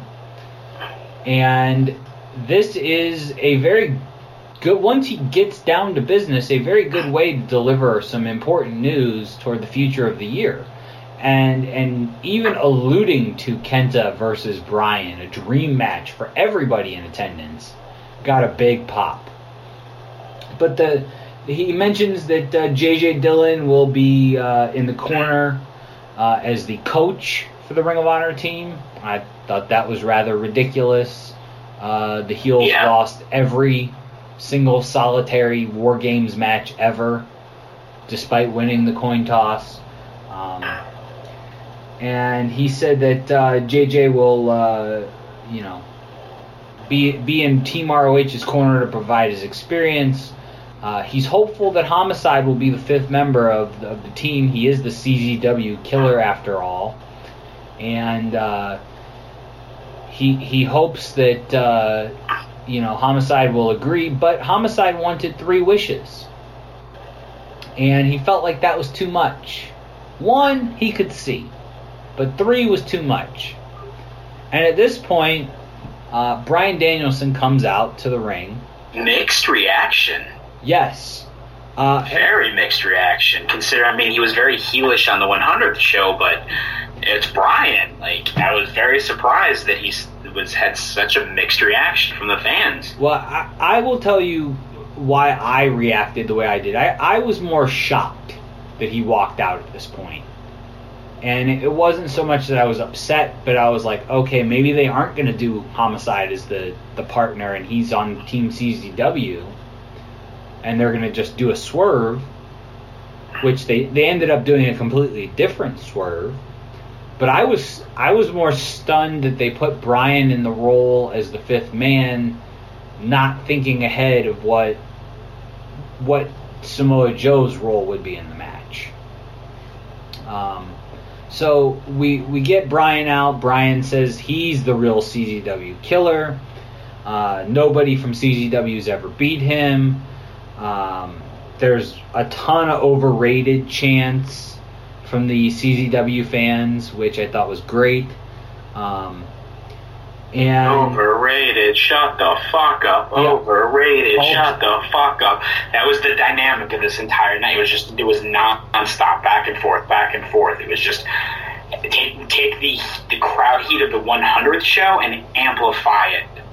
And you and, you might begin to understand, like, grasp how uh, just how hot this crowd was just ready and waiting and just on fire for everything. Even the stuff that I don't know if anything sucked, but even the stuff on the show that was just like, meh, the crowd was hot for. Yeah, and and it it really showed that you know how divided the building was because this this show I was on the ROH side of the bleachers, whereas the hundredth show I sat on the CZW side just for the experience.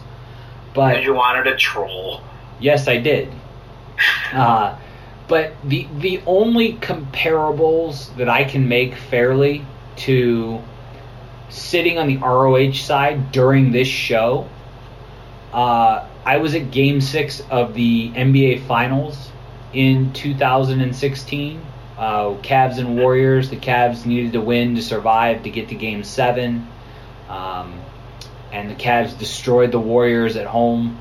Steph Curry was thrown out of the game uh, for throwing his mouthpiece, uh, which actually hit the owner, the one of the owners of the Cavs. It hit his son, uh, courtside, and that is a, is a, a comparable environment to how one-sided the ROH bleachers were um, that night, and the Joe Kobashi crowd was similar um, in terms of intensity. Uh, the Joe Kobashi crowd was different in a way because the building was so small that I don't know if a bigger building would have made it as loud. But the intensity of how in tune with one singular story the fans were that night, where in the, the Cavs Warriors game, the storyline was Cavs lose, we lose the, the championship, it's over. Cavs win, we still are alive. In this case, ROH wins, we've defeated the evil CZW empire, there to be no more. Despite the fact that every single person on Team CZW would be back in ROH at some point. Uh, some in short order. But Bryan volunteers uh, to be on ROH. He doesn't even want anything. He just wants the spot. Uh, and he, Total babyface. And and the fans are, are thrilled at this point, thinking, okay, he doesn't want any favors. He's he's here to, to work with the team. And Jim Cornette loves the idea.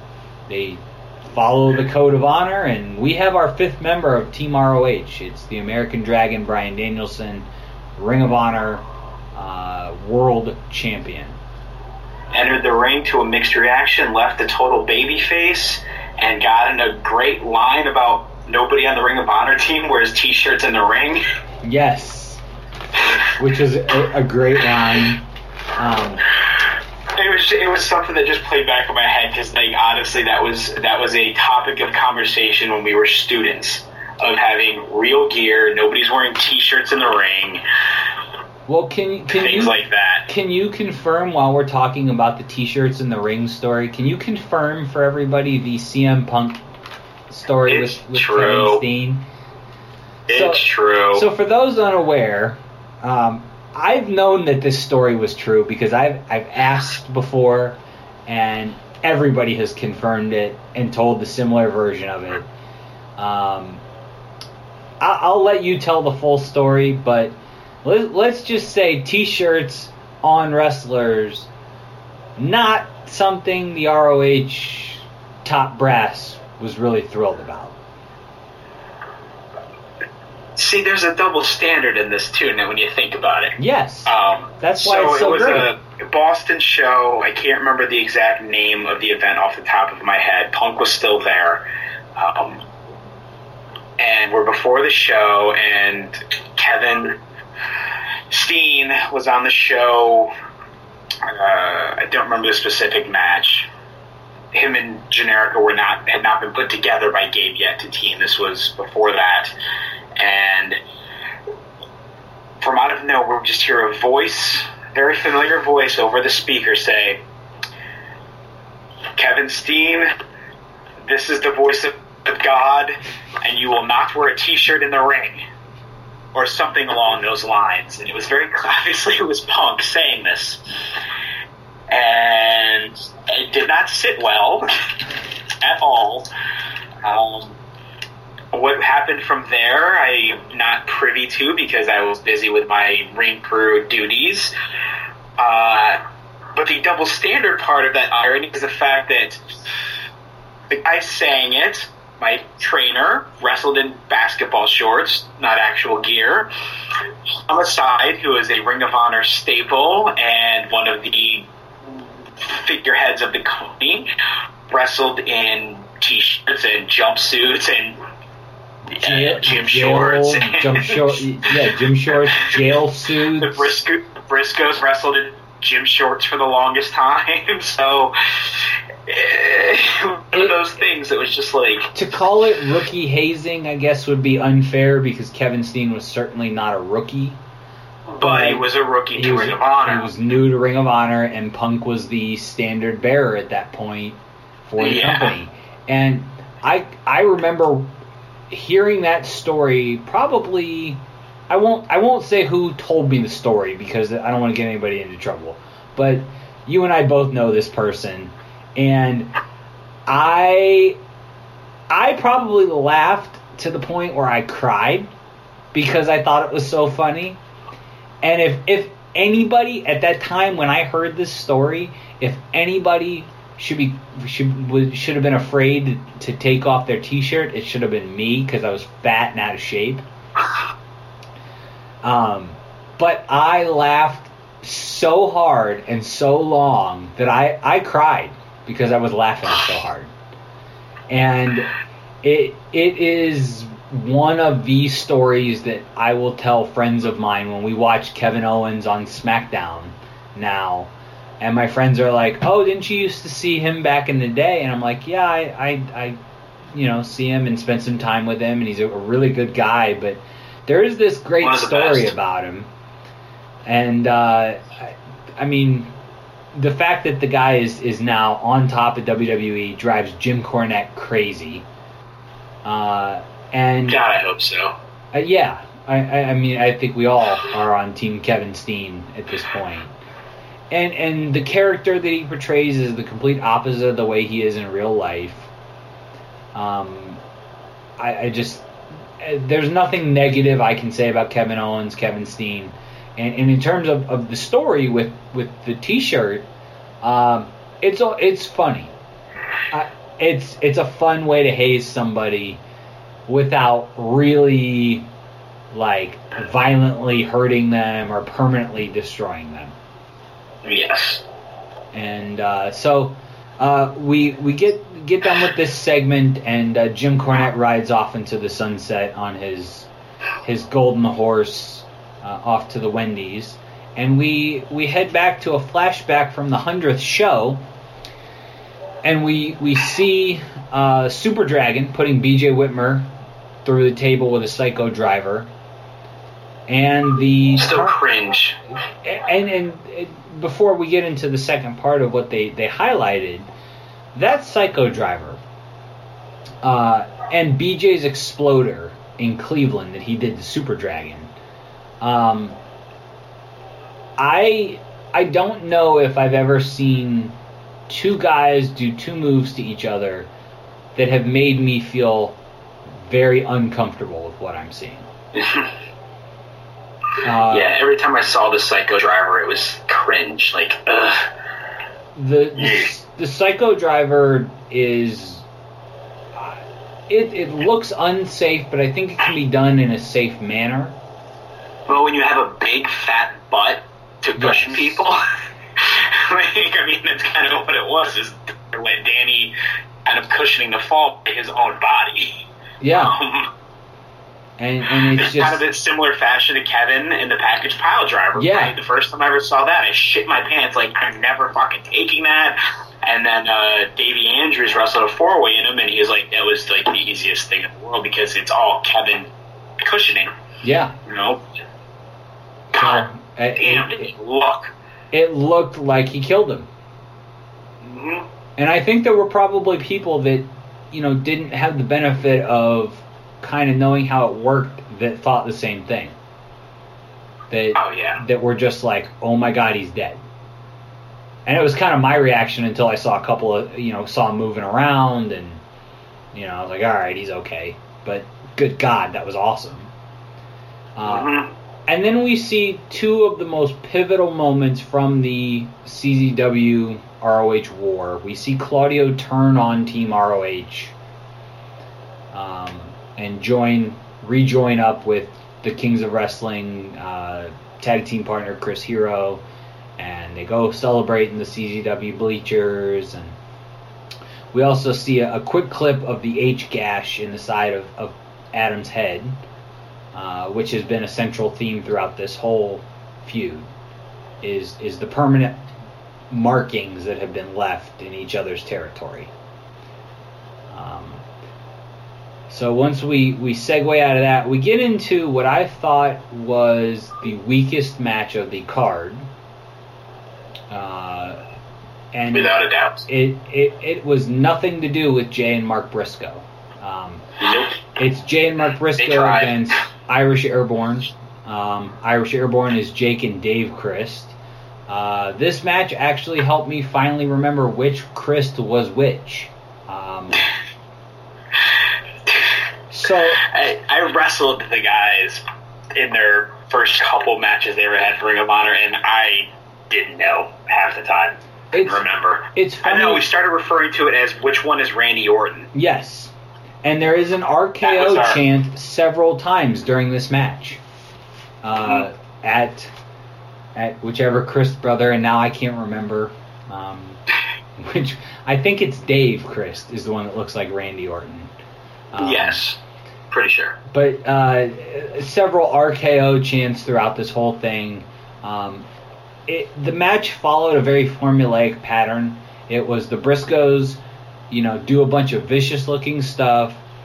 The Crist brothers do springboard moves. They have a couple hot, flashy moments, and then the Briscoes take back over and they beat the crap out of the Crist brothers, and then the they'll fi- the baby faces, you know, will make a fiery comeback and do another crazy springboard move that looks really cool but is unnecessary.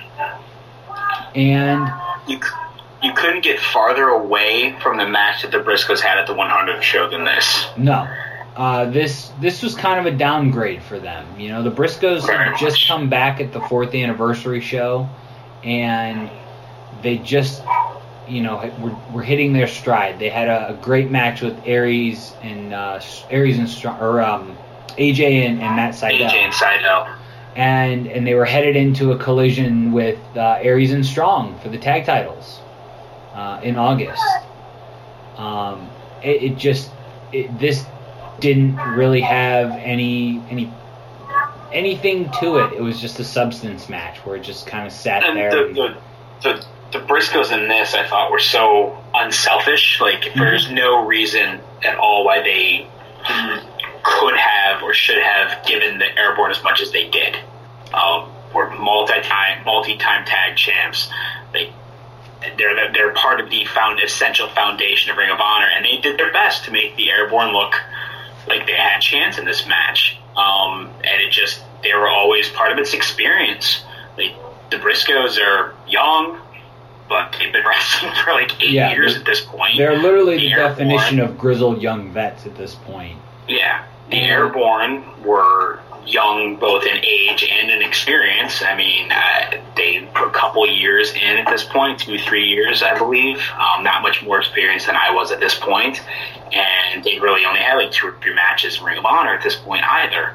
Uh, dark match, six, uh, a couple tag matches that we I had against them, me and Conrad Kennedy, and uh, CK. But Gabe just wanted to give him a shot, and I know at the time it was even something that didn't sit well with a lot of, or with many of us of the the, the graduates of the ROH school. Um, kind of being bluntly honest about all of this was we were always told like don't do stuff.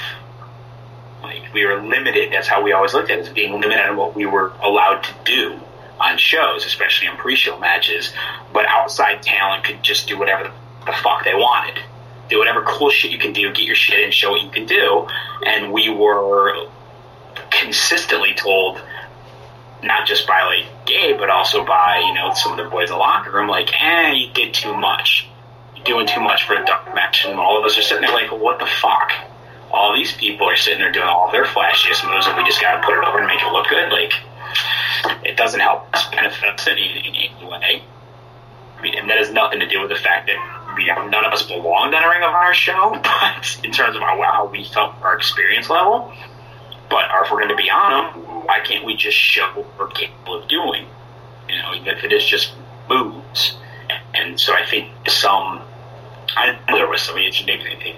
I know there was some, like, seriously, what the f- why are you a match with the Briscoes versus, like, some guys from the school who had just as much experience? Highspots is the leading provider of professional wrestling and mixed martial arts merchandise. Check out bit.ly slash highspots. And from wrestling boots to wrestling DVDs, wrestling action figures to title belts, they have the largest selection of wrestling merchandise, including Stone Cold Steve Austin autographs, New Japan Pro Wrestling, Pro Wrestling Guerrilla, and so much more. So check out bit.ly slash highspots for all your pro wrestling and MMA needs.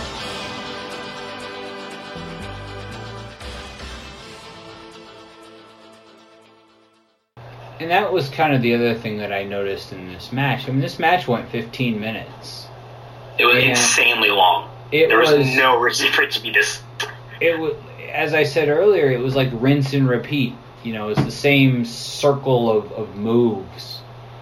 Maybe not specifically the same moves, but the same circle of events back and forth, back and forth, back and forth. And finally, you know, I, I don't think we need to give this match a ton of attention because it really served no purpose other than the Briscoes to go over again. Uh, I think this was their fourth or fifth one in a row. They gave Prazak a, a time to remind everybody that the Briscoes have Generation Next on their plate and still, a, but uh, uh, it's somewhat of a rival. Yeah, And it, it just, you know, we, we see the cutthroat driver for the first time uh, in, in a tag team match in a while. Mark didn't hit it uh, back at the 100th show. Um, Always that- loved that move. It's a great looking move. Um, and that's the finish for this match. Uh, a lot of offense, not a lot of selling. Um, not not a lot, not a lot to stick here. Um, but the Briscoes continue their their roll toward the belts, um, and we have we have uh, another promo where we go to Ace Steel. The best promo on the entire show. So so here, amazing absurdity. Ace Steel is kind of a, a lost guy in this feud almost because he only worked the Midwest for the vast majority of this feud.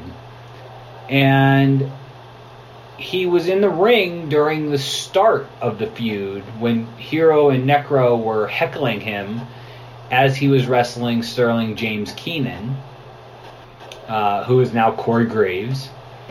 And he's he's kind of a wild like he's not really a mat guy. He's not a flyer. He's somewhere in between.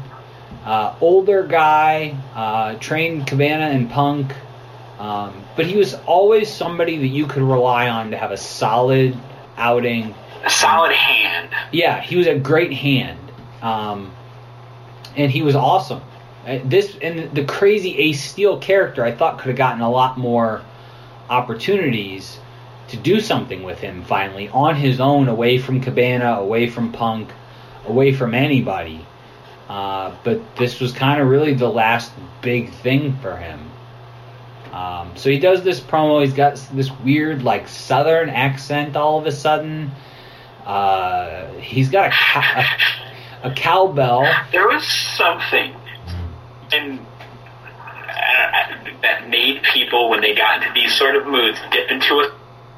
I flat out called out Pearce on one of those, shooting a promo for something. I don't remember exactly what, around HDNet time.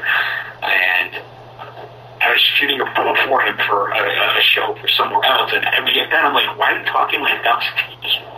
I just still listen, like, why do you have a southern accent when you cut promos that are like this? And Ace was the same way. It's like this type of match made me talk like I'm from the South. Yeah, it, it was bizarre. Um, he also confuses the month of April with the month of August. Uh, And so, it's years. yeah, he's That's the best part. He said in August of last year. Yeah. he's he's all over the place. He's being crazy Ace Steel, whether it was uh, saying that he he's going to roll up uh, CZW into a hardcore burrito. Um, he ha- he says somebody will die, and that's his American dream. Uh, it was just a bizarre promo, but I think it worked. Um, the dialogue, the other part that I loved about the promo is that the, the, the, the verbiage in the promo is as if he wasn't shooting at night. The ver- he talks like he's sending in this promo and he's announcing he's going to be at Death Before Dishonor. Like, uh, uh, this promo's on the DVD being shot in the building. I'm like, it felt like whether this was intentional Gabe just went or Jimmy, whoever was filming, just, oh, fuck it. Um, I got that and I was like, somebody should have reshot this promo. this really should have been for content. But on the other hand, if it's crazy Steel, the nonsense works from that perspective. Yeah, and and Ace is a really good guy. Uh, no pun intended. Uh, I, I really enjoyed his work, and I wish there was more of him into the future. But you know, uh, you got spots for all sorts of people coming in full time in short order. Uh, after Ace is done, uh, we flash back to Weekend of Champions in at the end of April, not August, but April, uh, where uh, B.J. Whitmer uh, got his receipt uh, on Super Dragon, and you know hits the, ex- the crazy looking exploder, and he was thrown out of the front door of the Gray's Armory, a building that shockingly is still standing in downtown Cleveland. Uh, I drive by Never it. to be seen in Ring of Honor again. Yeah, I drive by it, and Super Dragon was gone from Ring of Honor. Um, I wanted to bring up uh, whether or not there there was something that happened that led to his exit, or I was I was racking my brain watching this, trying to remember, and I just can't put my finger on it. Um, hopefully, I can get an answer to that question and maybe follow up with it next time. I can, you know, send out some text and get some information, but off the top of my head, I don't remember. Because at this point, I hadn't quite transitioned into being a little more behind the scenes, so I wasn't really privy to all that stuff just yet. That was probably still like a year or two down the line. Um, but I, feel, I, I have the feeling that there was something more to it.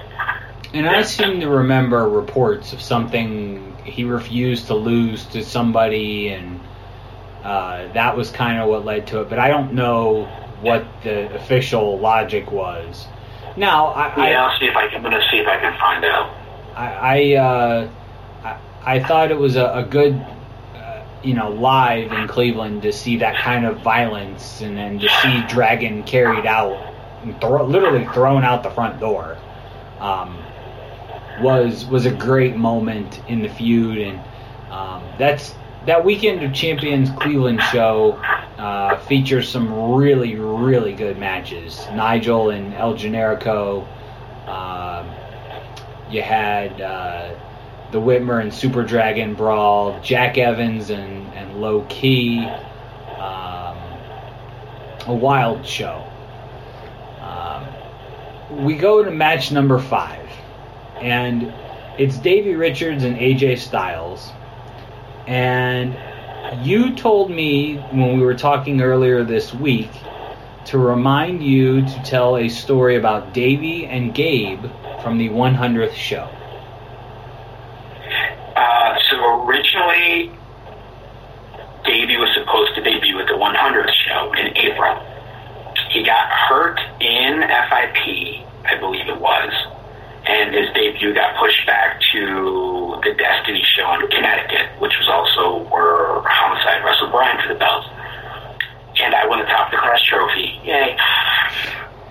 And my recollection is Gabe batted around the idea of not only debuting Davey at that show, but having him beat Bryan for the title that night.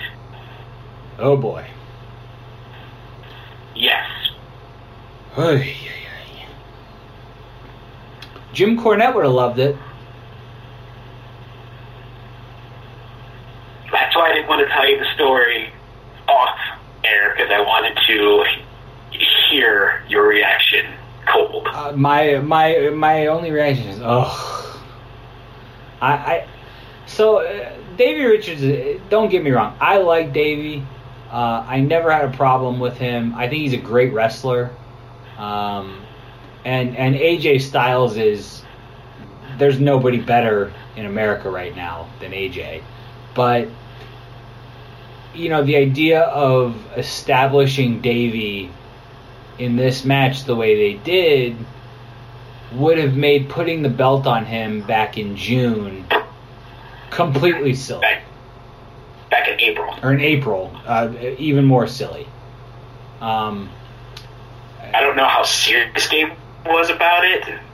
If it would have gone through, if Davey wouldn't have gotten hurt, but it would have been a complete landscape changer of where 2006 went. it would have been If like dropping a nuclear bomb on the ROH roster, and the next like two years of storylines would have been different. Um, I I don't even know how to react to that idea. It's kind of just blown my mind. Uh, so I'll I'll I'll dive right into this match. Uh, this match was not great. No, It was no, it was wasn't. okay. There was nothing wrong with it. Um, we both noted that uh, AJ is completely blown up fairly early in this match. Davey is going 110 miles an hour. Something that was interesting off the bat too is that the crowd chanting Davey Richards. There's no matching AJ chant either. No. Um, It was really weird to me. I don't know if at this point people were just looking at AJ as he's a TNA guy. which going back to April with the hundredth show, uh, AJ Styles got one of the biggest babyface pops of the entire night. Um, right on par with any of the, the top baby faces.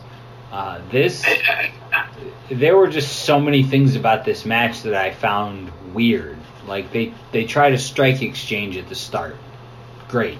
It was it was fun, but then they went completely away from that for a while.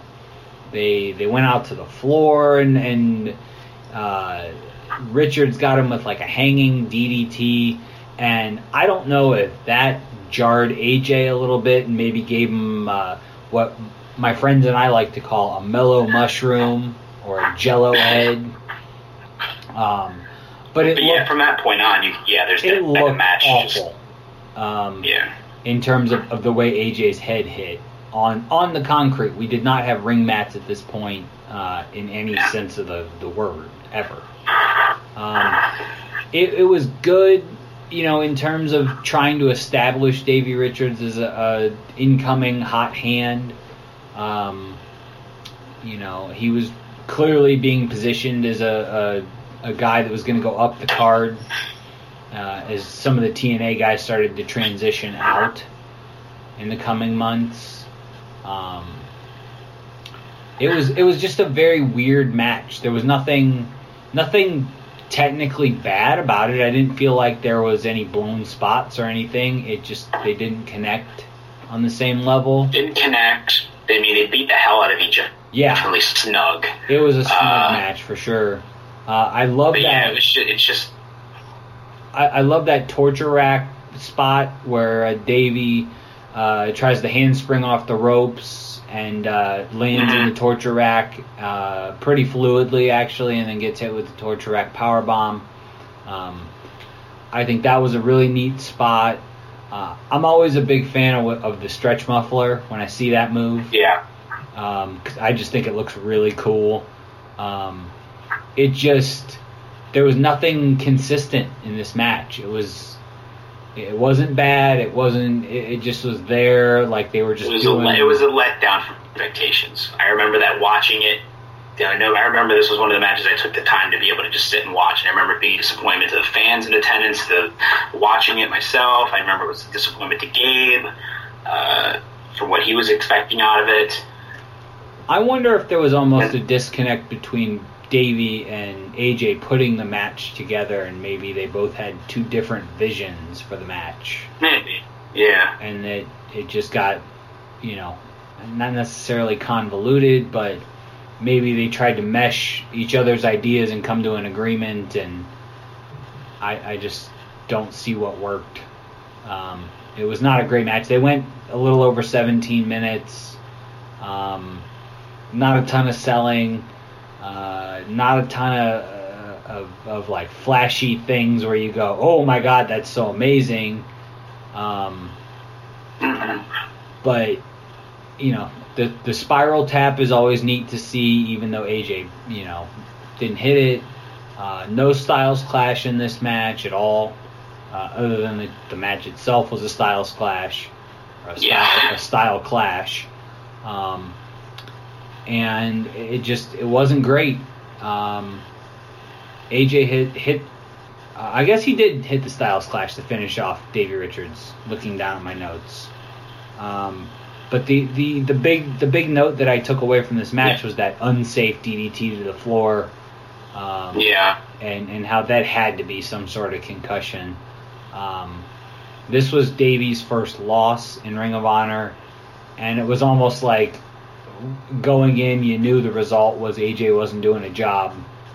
Yeah. So maybe that I don't remember exactly what his role was in TNA at that point, but I'm sure he was wrapped up in the X Division title I think stuff. yeah, the main thing took away from that match for everybody was um, just kind of disappointing overall. But it was a glimpse of what you would get out of Davey down the line. Yeah, I mean he he really built himself uh, a pretty good core of matches against top names. You know, when Joe finished up, uh, he was featured in in that series. Um, you know, the following February during the anniversary spectacle, um, he he really he got in the ring with every name in the company.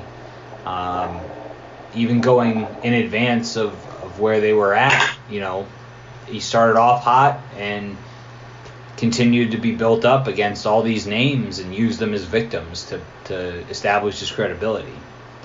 Uh, speaking of Joe, um, after the match, we, we head to a Samoa Joe promo as he is on Team ROH in the main event.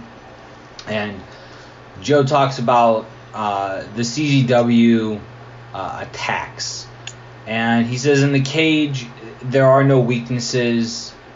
Uh, he says that there will be no ability to sneak attack anymore, uh, which definitely does a little bit of forward storytelling with what we get into in the main event.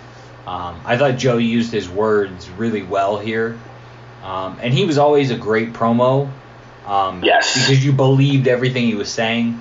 Um, you could look away from the screen and just hear his words, and you felt like that was real. He was preparing for a real fight. Um, I guess kind of go into the Joe promo a little bit. And That was my exact thought that this was a perfect setup without being blatant for what would come in the cage. Uh, specifically because he talks about Bryan in this promo. He talks about CZW and the cage death, but he also talks about when that's done, I've still got my eyes on Bryan. and the world title. And so, again, just like stuff that happened prior in the show, this show is forward looking, is forward looking.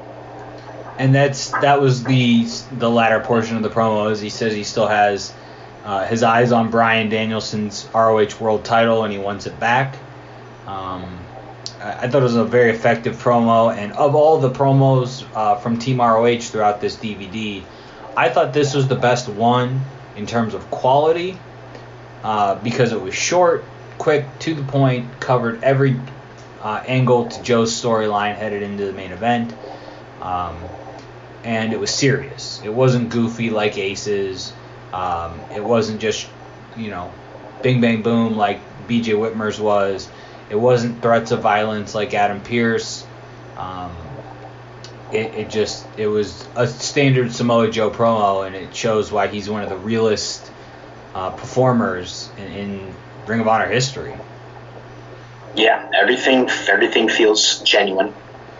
Um, so after that, we flash back to Ring of Homicide, which was in New Jersey on May 13th of 2006. And originally, the main event of that show was Samoa Joe and Necro Butcher, if I remember correctly. Uh, yes. But Joe was hurt, and Homicide filled in. Um, they had, from what I can recall, a pretty insane brawl. I haven't watched that match in yeah. years, but I mean, pretty much all the necro spots, the, the back, you know, back to back chair spot, um, you know, the cutters through a table, if I remember, to the floor uh, from the ring post. Um, and of course, the cop the chair killer. throwing. Chair, yeah, the chair throwing riot, uh, the cop killer onto the chairs. Um, and then I think Necro got buried underneath the chairs. Yep. Um, so a lot of a lot of uh, intriguing moments in that match. The thing that jumped out to me though from this flashback uh, was Homicide's T-shirt that would never, ever, ever fly in a million years now because it's a gun and it says "cop killer." Yeah.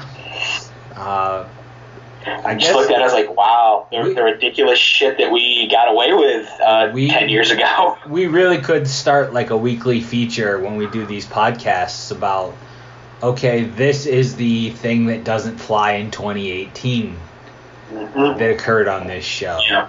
Um, you know, and that's that's one of the things that that freedom that that I kind of felt WWE at this point in 2006 was very regimented, very script related, and it didn't feel like there was any freedom from the talent. Everybody felt the same. You look nothing at this, organic. You yeah, nothing was was fan created, nothing was organic. And you look at this show from what guys are wearing to uh, the ta- the various talent and what they each bring to the table. Everything in Ring of Honor felt very genuine, very organic, very fan oriented. Um, they knew their audience and they knew what their audience wanted, and they kind of rolled with the punches. And I thought Gabe did a really good job, always finding that next thing uh, the fans wanted to see. And sometimes it just fell in our lap. Yeah, and, and Gabe always took advantage of that when he could. Um, if if the money was able to be spent on something, he spared no expense. Uh, and and I mean, you look at the at the guys on this show. You know, it's the who's who. It's an all-star show of indie wrestling, and you're doing storylines with everyone. It's not. It's not like you're just doing matches for the sake of matches. Everything has a point. Um, and speaking of points, we head in next to the Ring of Honor World Title match, uh, featuring the American Dragon Bryan Danielson and his challenger, uh, CZW's Sonjay Dutt, uh, who, as we mentioned earlier, is now in charge of TNA. Um, Sonjay was an interesting, interesting wrestler for me. He was always very hit or miss. Yeah. There were times I can remember watching him uh, really early on in, in watching independent wrestling. So we're talking uh, 2002, 2003. You know, I'm probably three years into watching independent wrestling and uh, just being blown away by what he did in the ring and how effortless he made some of his moves look. Um, but he never really had much of a personality. Um, not a ton of natural charisma. However, in this match, I felt like he did a phenomenal job playing up his role as a heel. That's what I was going to say. This match, I felt like he was all personality. Like, I this match was so much of him just showboating and playing up to the the the the, the the dance, competing audiences, the dances. But I mean, he got, was playing up the CZW to the ROH fans. Uh, I thought he did a great job uh, working the character wise. Just I just thought it was such an interesting choice that he was the CZW guy.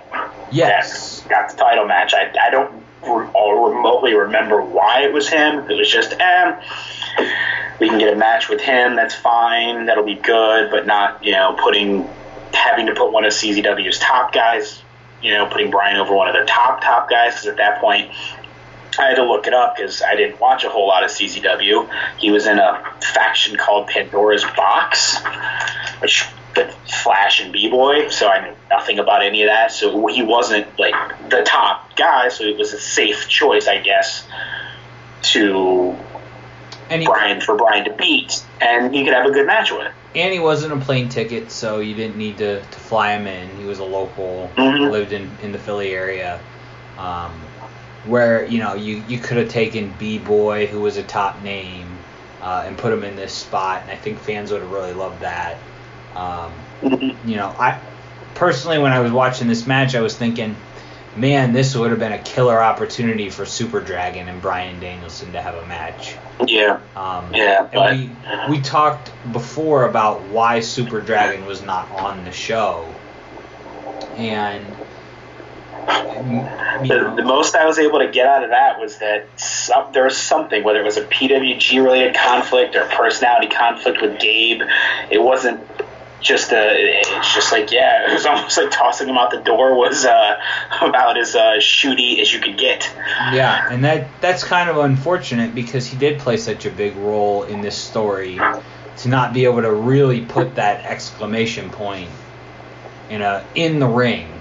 You had to do it, you know, throwing him out of the building. But this was a really a really fun match. I, I thought this was peak Sonjay Dutt. Um, and I thought Bryan did just as good a job as anybody as well. Um, you know, you, you look at the competing crowds. Um, you know, Bryan, you know, obviously wants to do the code of honor. Sonjay slapped him, um, which I thought was great. They did a lot of stalling so that you built up the crowd uh, before you really got into the action. Uh, I like that a lot. Uh, Bryan is announced as the CZW Killer, which plays into his feud with Homicide uh, that we would see in the coming year. Um, and then, of course, you get my favorite chant from this entire feud. You hear the overrated chant, followed by "Shut the fuck up." Oh, I thought you were going to say you're going to get your fucking head kicked in. Well, you get that as well because um, the crowd is not quiet. No, the not at all. entire match. This is uh, as loud uh, as they were up until this point in the card. Um, but there is one chant I wanted to reference uh, from the CZW side of the bleachers that came, and this is another thing that doesn't age well in 2018. Uh, Ring of Homos Yeah. And it it had gotten to the point where CZW fans on their message board had a filter installed into the text where if you typed homicide H O M I C I D E it would change over to H O M O C I D E um, that's how petty this war between the fan bases got. And I mean, you talk about childish. I, this is just not an appropriate chant anywhere. To chant "Ring of Homos," where you have to sell this DVD in perpetuity to bring money into the company, and this is what you're hearing. Uh, not not good. Um, I I don't even want to begin to think what CZW fans were thinking. Um, doing that. You also have the that was you also have the that was day chant that accompanies it during the match as well. Yeah. Uh, it, it's just it's very odd. I don't like it. Um, I don't understand it. Um, you know, it, it's disrespectful to the performers in the ring, too. I think. Um, but you get a, a, a, bunch of other chants that I thought were really good.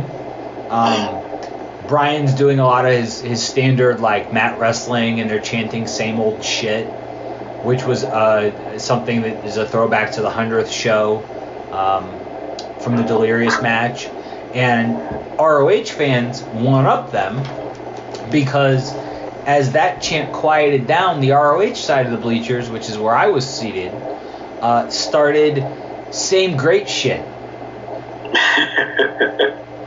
and, and and that went on for quite a while. Um, it, it, it's just it, it's this crowd that makes this match, but the match itself, if you just muted the ring or muted the fans and just let the match speak for itself, uh, I thought they did a great job.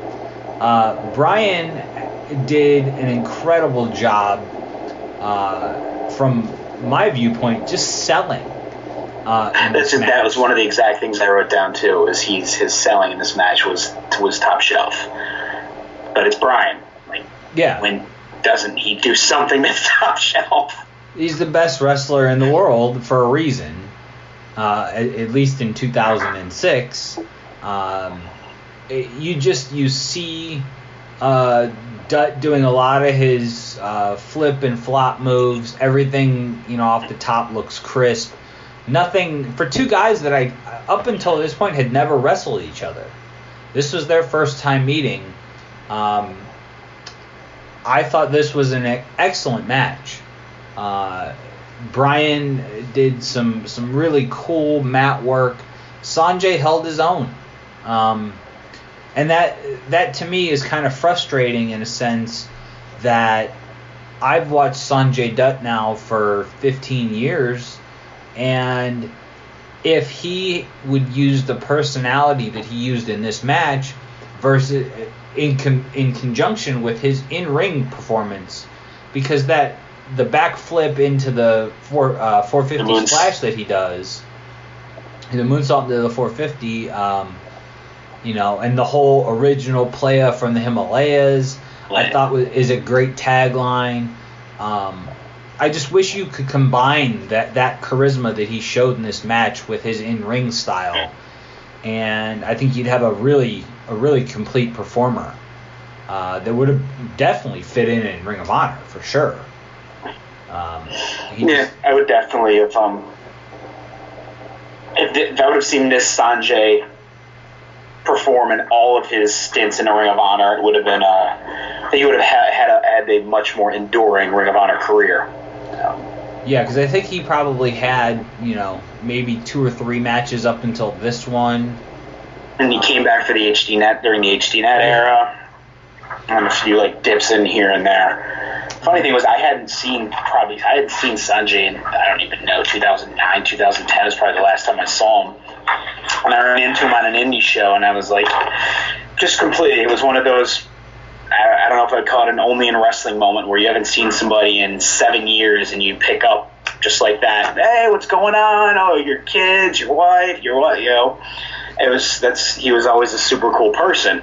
So seeing him, you know, years later for the first time, and and I've and been fortunate picking right back up like a.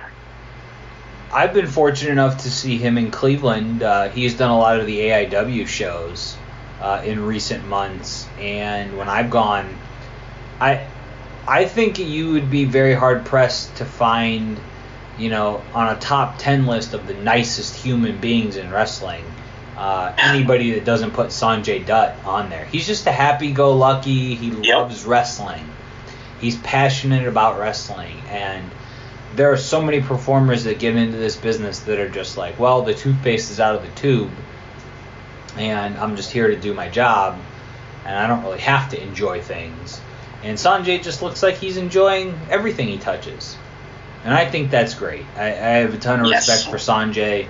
Um, we we know this match uh, is we know how it's going to end. Um, Bryan had established the elbows and ref stoppage um, as his finish.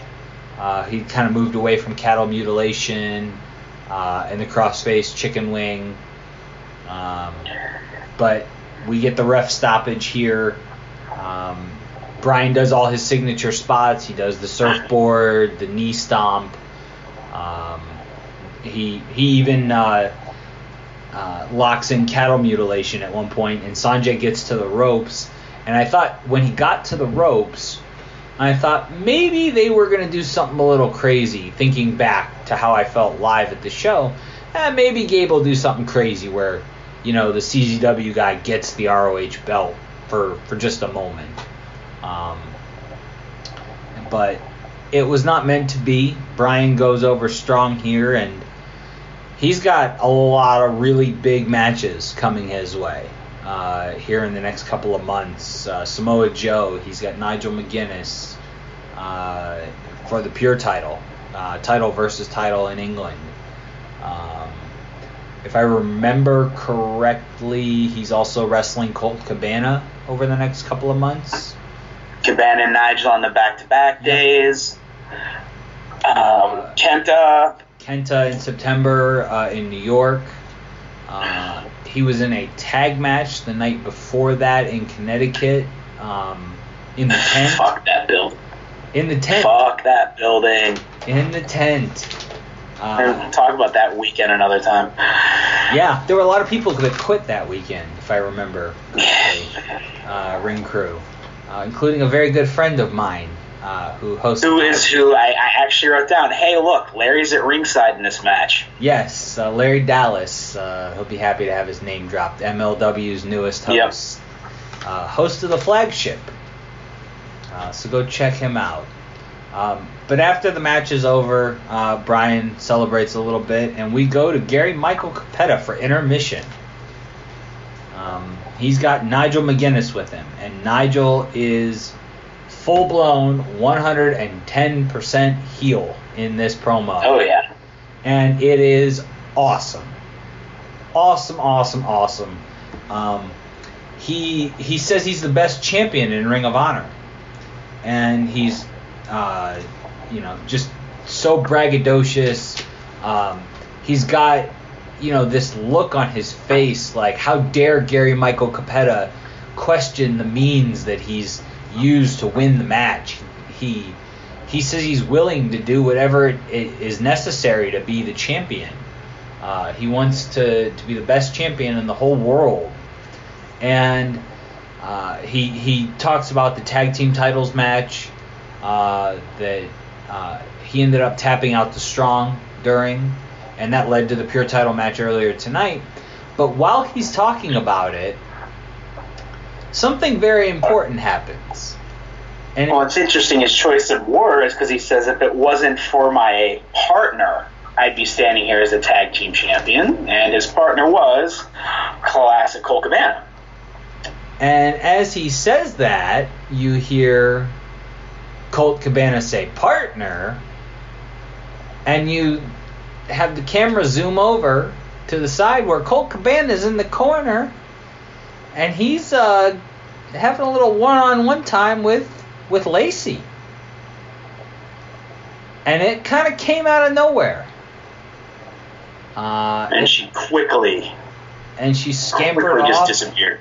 um, trying not to to you know allude to the fact that there may be some some funny business going on between Cabana and Lacey. You know, good looking guy, good looking girl. Maybe, maybe there is, maybe there isn't. Uh, that's a forward a forward story that we'll uh, we'll have to get into at a later date, but. Um, it definitely plays into a, a, a long term storyline for Jimmy Jacobs uh, that doesn't pay off for over a year. Yeah. We we have Over a a year. whole, whole nother year before this thing really pays off. Um, It was good with this. The, the, the this promo not teases that, whatever it is, because you get nothing. You don't that. know There's what nothing. It's just like Nigel going whatever you're doing over there, but it just this sets up boom pure title match for the next show in Dayton. Uh, kind of reminds fans Colts wrestling Bryan in a two out of three falls match in Chicago. It's it was again to reestablish. You know, there's always been that the tension with Nigel and um and Cole too. Uh, even when they were a teammate, it was like yeah, but then they had that whole soccer riot match before, so it's like this this seemingly almost innocuous promo of Nigel just putting himself over expands into so much more. Yeah, and that that's the great way to put it is that this was just a central Nigel promo, and it opened up the as we I've said before the spider web of of stories. We're going off here to, to the, the long term rivalry partnership with Cabana, and then we're going over here with Jimmy Jacobs and Lacey, and now somehow Colt Cabana has found his way into the Lacey thing. Uh, he talks about Bryan and their upcoming match, title versus title. Uh, he talks about how he's he's willing to do whatever it takes to keep his belt and show he's the best champion in wrestling. So he's Nigel is opening up his character so that all these other different facets of the company can also move forward and get over. And the detail that Nigel uses, the words he uses, I, I think this was a fantastic promo and it fit in the right spot because it's before the main event. It's going to be something people will see on the DVD after a Bryan match. So you can relate the two items there. Uh, this was a fantastic promo. Um, and, and I I think that this Nigel storyline where it's going if if we're gonna kind of look back from 2018 all the way back to 2006, who are the two the two wrestlers you associate Nigel McGuinness with during his time in Ring of Honor? Colt Cabana, Bryan Daniels, and Bryan. And this promo encapsulates something small, but something so large to his career retrospective. Um, we go from that to a flashback back to In Your Face, which was one of my least favorite show names ever uh, in company history. I thought it was just goofy. Um, and we see It Homicide. gets hard. Come, come on, it gets difficult, and that's Oh, you can. I- As you know, I don't particularly watch the current product, but I see show names and they're pretty awful. Oh, they're horrible. They're they're pretty awful. So I mean, it gets pretty difficult to name shows once you get uh you know hundred shows deep. There, that's when you started getting twos and threes and just slapping the years on there. It's like I get, oh, I completely understand why UFC is just 200, 201, 202, Yep. 203. So much easier than trying to come up with new names every single show. I just think you guys in the office there could have come up with something a little bit better than In Your Face. Yeah, I don't even know if this was a Gabe name or if it was a collective decision because some shows were just already named in his head, and then sometimes it was a collective decision, and every once in a while we'd actually have names ahead of time um, if something fit. But It was just very bizarre. I love the, in contrast to the negativity surrounding In Your Face.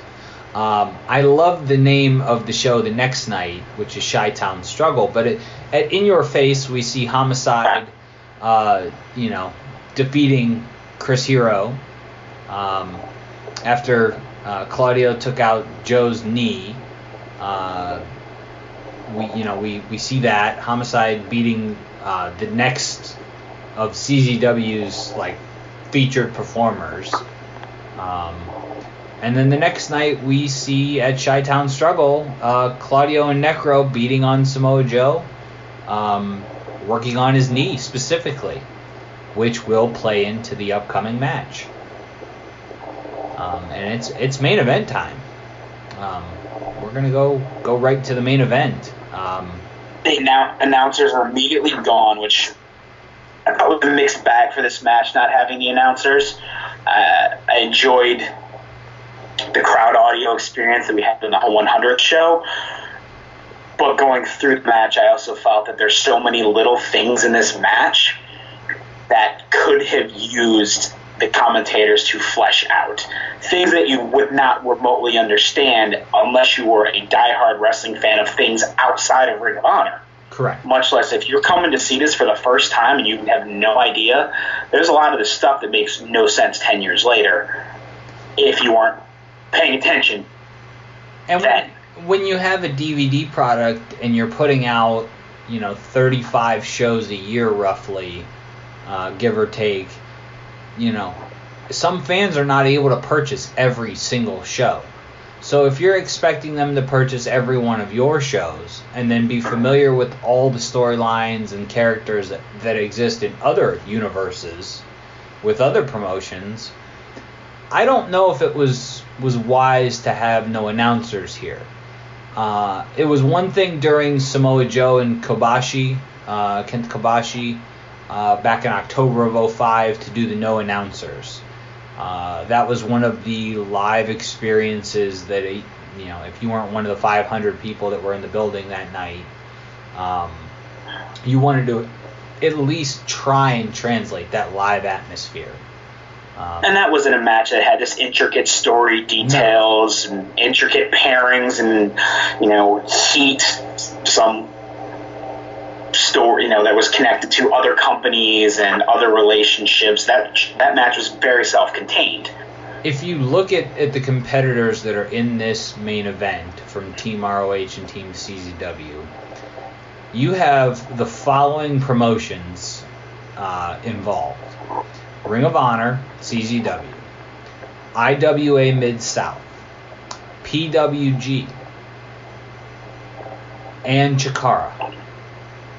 And you could probably also throw in FIP if you really wanted to be generous.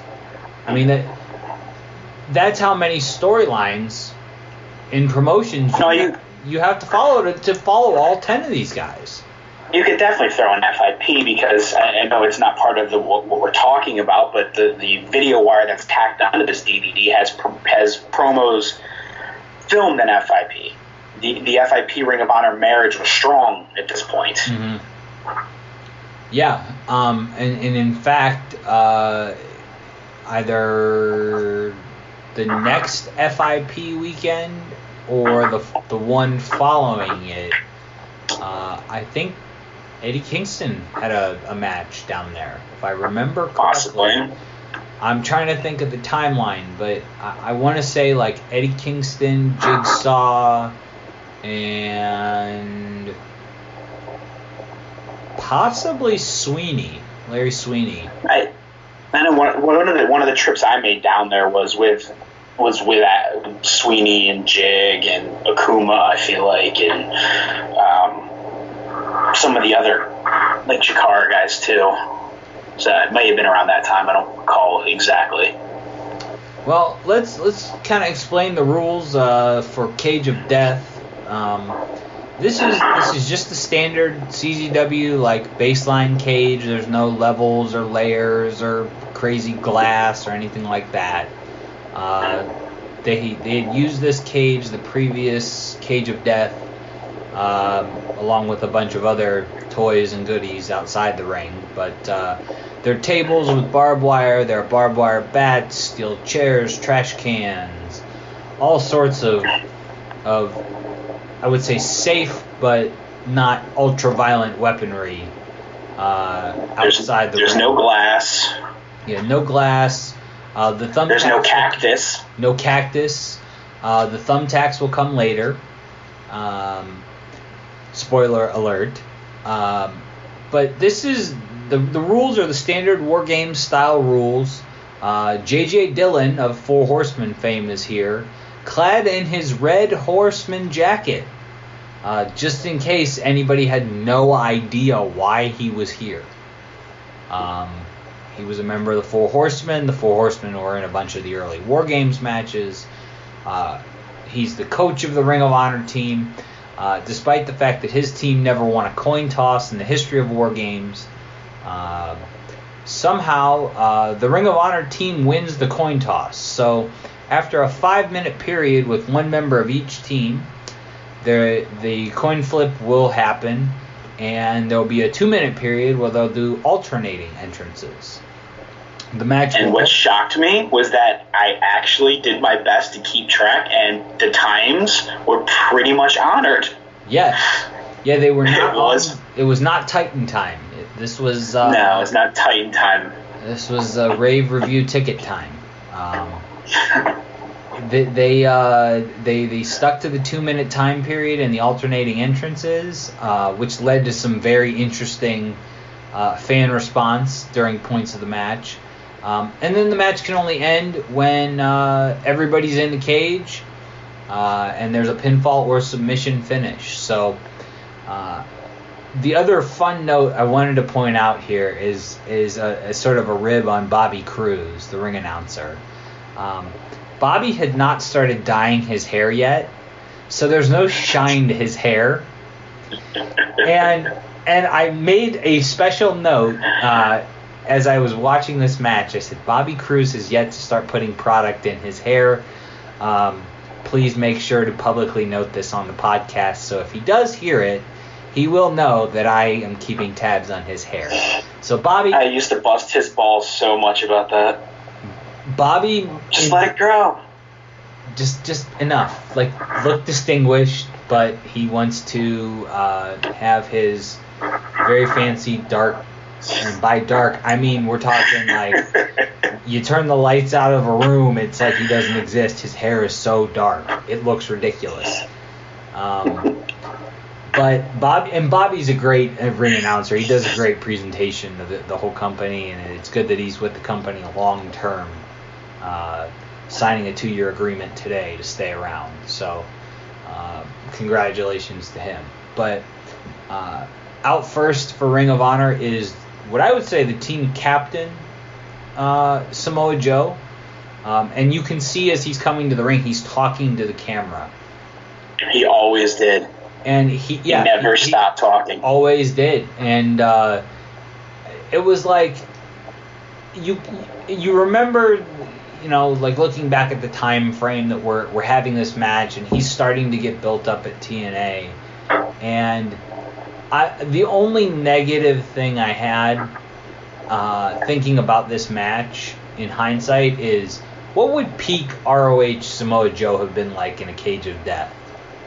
You know, would would he would it would it have been the Joe versus Kobashi uh, type Samoa Joe? What what kind of crazy stuff would he have been willing to do if if he wasn't a you know working the angle with the knee and B was going to participate in the full match?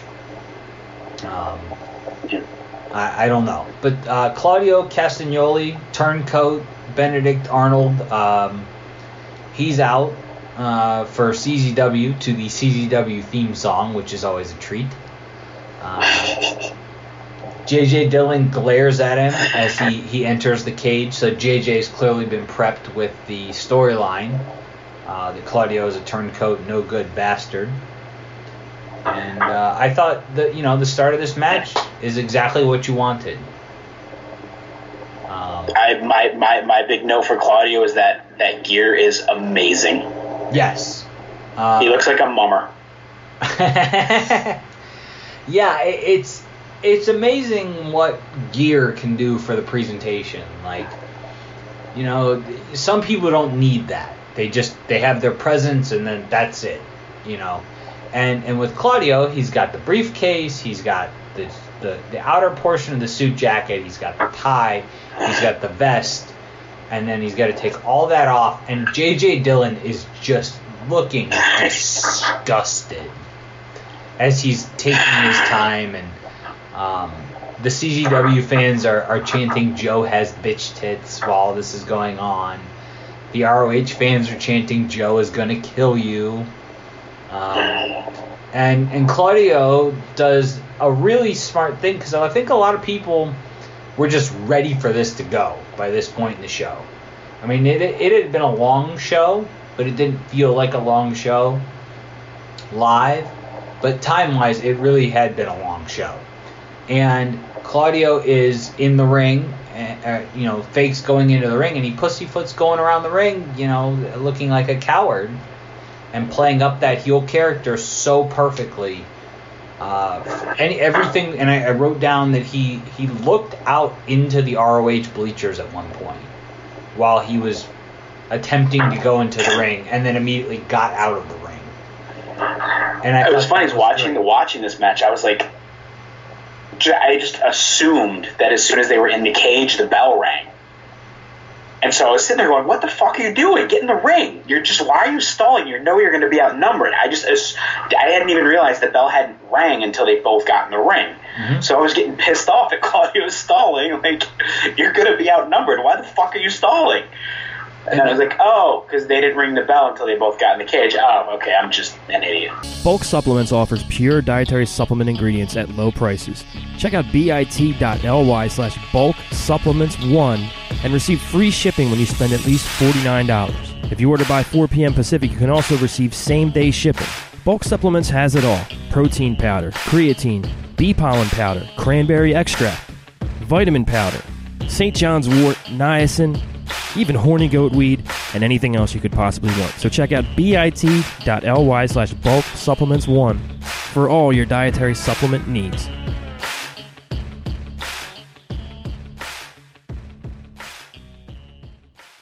And it, it really was a fun start once the action did pick up. Mm-hmm. Joe hits that big dive. The the crowd is literally on their Joe's. tips of their toes at this point. They're so excited. Both sides. Joe's really. fire. Joe's fire and that crowd combined was like nuclear. Mm-hmm. And then and then it continued once the, with you know for the first time ever the baby faces are the uh, have the numbers advantage when BJ comes in and gets like the biggest pop of his entire career. BJ was like the hottest shit coming into that match. He was so over. And this was a great spot for BJ to come in second uh, because you had Joe and Claudio, who were two central figures in this feud, and then you had the sacrificial lamb coming in with the advantage to get his revenge on the guy that turned his back on Ring of Honor. And I thought that little integral part was very um, advanced thinking in terms of putting this match together. Uh, one of the things I really liked that I don't think I've actually seen since is Joe's soccer kicked a trash can at Claudio. Yes. Um, I, I don't think I've ever seen anybody do that, and I think if they tried to do it, I don't know if it would have worked the same because it was just so random, and it it, it worked for the spot that it was. Um, there, w- there wasn't really anything else from that early five minute period. Um, Joe did do 20 face washes and then uh, the running face wash for Blackjack, uh, 21. Um, and then it's, you know, time for BJ Whitmer to come out and he's got a bag of thumbtacks with him that he snuck into the ring. So uh, that plays into something later in, in, my favorite spot of the whole match. Um, yeah. He and Claudio immediately trade shots. Uh, they they beat the crap out of each other. I mean, Claudio is not a super stiff worker, um, but no. those two guys were laying it in, and everybody across the board in this match did that. Nobody pulled any punches, um, and a ton of respect. But as as the uh, timer expires, uh, Chris Hero comes out, and Hero uh, is being heckled by the crowd. Uh, he's you know looking into to both sides of the crowd, like he's looking at the CZW side for help because he's outnumbered. You know, Claudio is down at this point, and he really doesn't want to enter the cage because even if he enters the cage and he's outnumbered, he's going to be outnumbered three to two shortly thereafter. Uh, this this was awesome um, as as the double teaming, uh, you know Claudio or uh, double teaming Hero, and you you see like Joe and Whitmer at one point look at each other, and like kind of shake their heads and say, "Yeah, this is how it's supposed to be." Now we're really cooking on all cylinders. And then out comes the American Dragon, Bryan Danielson. Real quick, one of the things um, with Hero coming out that I really appreciated, and one of those moments that would have been acknowledged with commentators, is he's wearing the CZW heavyweight title. Yes. It's very, it's a very easy thing to miss because the crouch, and the, the shot of him taking the belt off is so fast. But I just thought that was a nice touch that he wore his CZW title out because a lot of times when you see uh, somebody wrestling in another company, they're not going to wear their belts from another from another promotion. But because of the the rivalry and this feud and this the culmination of all of this, it was super appropriate that he wore the belt to this and just kind of like a reminder, like, yep, I'm the man in CZW, which I think really kind of further builds up his whole segment that happens in the middle of this match. Yeah, and that that was a great point because you you look at Bryan. Bryan comes out and he doesn't have any entrance gear. He had just wrestled. He's very, you know, salt of the earth with his look, but he was everybody was anticipating Danielson getting his hands on Hero. And that's you know, the second thing that happens. First of all, he takes out Claudio. Uh, and then he goes right at Hero. And the crowd is going crazy that those two are in Philly. They have their hands on each other again. And then, uh, I guess, kind of the most surreal part of the whole match uh, happens. You see Joe and Bryan double teaming Chris Hero and like working cohesively. Bryan's super baby face in this whole segment. Yeah, he's he Bryan who worked as a heel uh, in April against Delirious, who who you know is a heel to half this crowd, is doing the ultra baby face. He's doing the the, the double drop kick spot, you know, or the, the top rope drop kick spot. Um, you know, the, he's attacking Chris Hero. They're doing double teams, you know, with Samoa Joe. Like the two faces of the company are, are working alongside, even though they're in a feud with each other at this point. Uh, you know, Hero you know, makes a comeback, um, and he locks Joe in a cravat. Uh, as uh, Danielson is calling, you know, at this point for the Muscle Buster, once Joe breaks out of it, and this this live was something that I will never forget. Just being so shocked because a we were under the impression, okay, Bryan Danielson's going to work the cage of death match. Joe is going to be on the team. Those are members four and five. Those were the guys that ROH had to rely on to carry them because, no disrespect to Pearce or to Whitmer or to Ace Steel, they weren't top of the card for ROH. So at this point, uh, Bryan turns on Joe. He takes out his knee. And then he just continues to kick him and beat him as he's down. And all of a sudden. It was fucking genius. It was genius. Yeah, like Bryan immediately is a heel to everybody in the building. He goes from being a baby face to the ROH fans and a heel to the CZW fans to being the guy that took out the one wrestler that everybody likes watching. You have the story of your world champion gave more of a shit of getting one up on his challenger than defending the company he represents. Yep. Bryan worked his way into the cage just to take a shot at Joe and get one up on Joe. And it was fuck Ring of Honor, fuck you Jim Cornette, fuck you fans.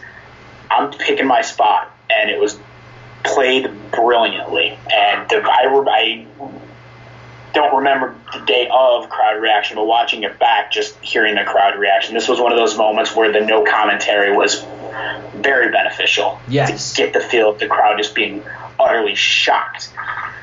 I remember just sitting in the bleachers and, and not knowing what to do. Like, I mean, I was, you know, almost 21 at this point, and I just remember sitting there thinking, like, oh my god, Ring of Honor is going to lose this match, and then what happens? Like, does CZW win this storyline? Is that hmm. is that how? Because I hadn't even factored that Homicide was going to get into the match because of the, the three wishes that Cornette had denied. So there were there were a whole number of, of, of emotions that were running rampant. And then Nate Webb came out for for Team CZW as Well, you lose Joe, you lose Bryan, so bam, two gone right there. Yeah, the only person you have. BJ's by himself with BJ's by himself against the Kings of Wrestling. and Nate Webb. Um, and, and, and this was, was exciting to me because Nate Webb was always one of my favorite uh, wrestlers in IWA Mid South. So getting to see him in person for the first time uh, was very exciting to me. Um, he I didn't. loved his I loved his Ring of Honor shirt. yes, His Ring of Honor shirt with the CZW spray paint was good. Was a nice touch. It's a nice touch. He's got a, got his creepy mustache. Like if you looked at Nate Webb, and, and, and those of you listening at home, uh, or if you're somewhere else listening, uh, go Google Nate Webb and see what what if that guy looks like a babyface to you. Because he he doesn't look like the standard babyface, but for whatever reason, maybe it's the entrance that he does. That certainly helps. Like the, Um, you know- the teenage dirtbag entrance is certainly a. Uh, And I was I was kind of upset that we didn't get it for this because I thought ROH fans would have booed it like crazy. but it probably would have taken the entire two minutes. Yeah. And it, it was just so Nate Webb is in the cage. Uh, you are actually out on screen helping out Samoa Joe and getting him out of the cage. Uh, bleh. I hated that shit by that point. you it was you, uh, I hated Titus, Mitch Franklin. so much having to do those spots Uh, at that point. the Dempseys. Um, everybody was out to, to help, you know, the the man, the soul of ROH, out of the cage. And Bryan, at this point, walks out of the cage voluntarily, while Cornette is screaming at him. Uh, I thought Jim Cornette did a great job here, not making this about himself, which is a rarity. Yeah. This was not about getting Jim Cornette over. Uh, this was about getting Bryan over, uh, getting his betrayal of the company and and his teammates over, and now everybody's worried about Samoa Joe. It's three on one in favor of Team CZW. You know, Nate Webb is drop kicking a garbage can into BJ Whitmer's head, and all of a sudden Adam Pearce is ready to enter. He doesn't wait the full two minutes you know, we mentioned talking about the time earlier. He actually comes in at a minute and 58 seconds because he had already started running down the ring, or running down toward the ring, uh, before before the time was ready. So he comes in and he runs wild. Uh, he hits a, a great spine buster, which is probably Pearce, other than his pile driver, uh, the one move that is a staple for Adam. Um, and I guess you could throw in the top rope splash as well. Uh, but those are, uh, you know, his three three go-to moves, and uh, BJ's busted wide open at this point. Uh, so Adam helps him up. Nate Webb takes a chair and is is uh, knocking over people with it. He chokes Whitmer with it. Um, you know, it's still three on two. Uh, Pearce is, is somehow out onto the floor, and Claudio does a really cool spot where he catapults Pearce into the side of the cage. Uh, Oh, yes. and I took note of that because the angle that he had to go get up because Claudio has such long legs that Pearce had to will his body up and then shoot himself into the cage at a distance was really a, a great sign of athleticism. Uh, and and it actually looked really awesome when he did it. It looked like it hurt. Um, and then at this point, it's uh, now four to two as really the the soul of CZW, the Necro Butcher, comes out, and he's barefoot, and he is entering Cage of Death. Uh, the, the bizarreness of this whole scene, uh, having seen Necro in person now, uh, at this point for me, it was like three or four times. Um, actually, it was a little more than that. It's probably like five or six times. I I just I couldn't quite figure out Necro Butcher. I was I I don't know whether I like looked at him and I was like, God, this guy looks like a homeless man. Like somebody get him some help. Then I would see what he would put his body through, and I'm like, okay, maybe he's just not mentally right in the head.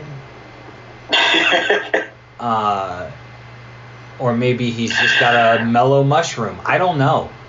Um, and like we talked about on the, the hundredth show, he was actually like extremely intelligent, so mild mannered, just walk around with his reading glasses on all the time. Every it it's very much akin to the yin and yang that is pro wrestling, where the character that he portrayed was a complete opposite of how he is in real life, and I I I've grown to be a huge fan of the Necro Butcher uh, in this time that, that since it's passed. Um, his run in Ring of Honor was was great, and I thought like there was more that could have been done, uh, but in this case, uh, he's maximized his full potential.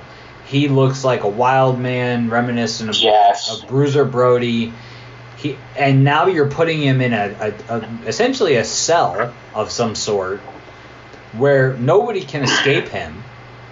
Um, and and at this point, like the fans are chanting backyard wrestling, and Chris Hero, uh, as Necro Butcher in the background, is stomping B.J. Whitmer with his bare, dirty feet.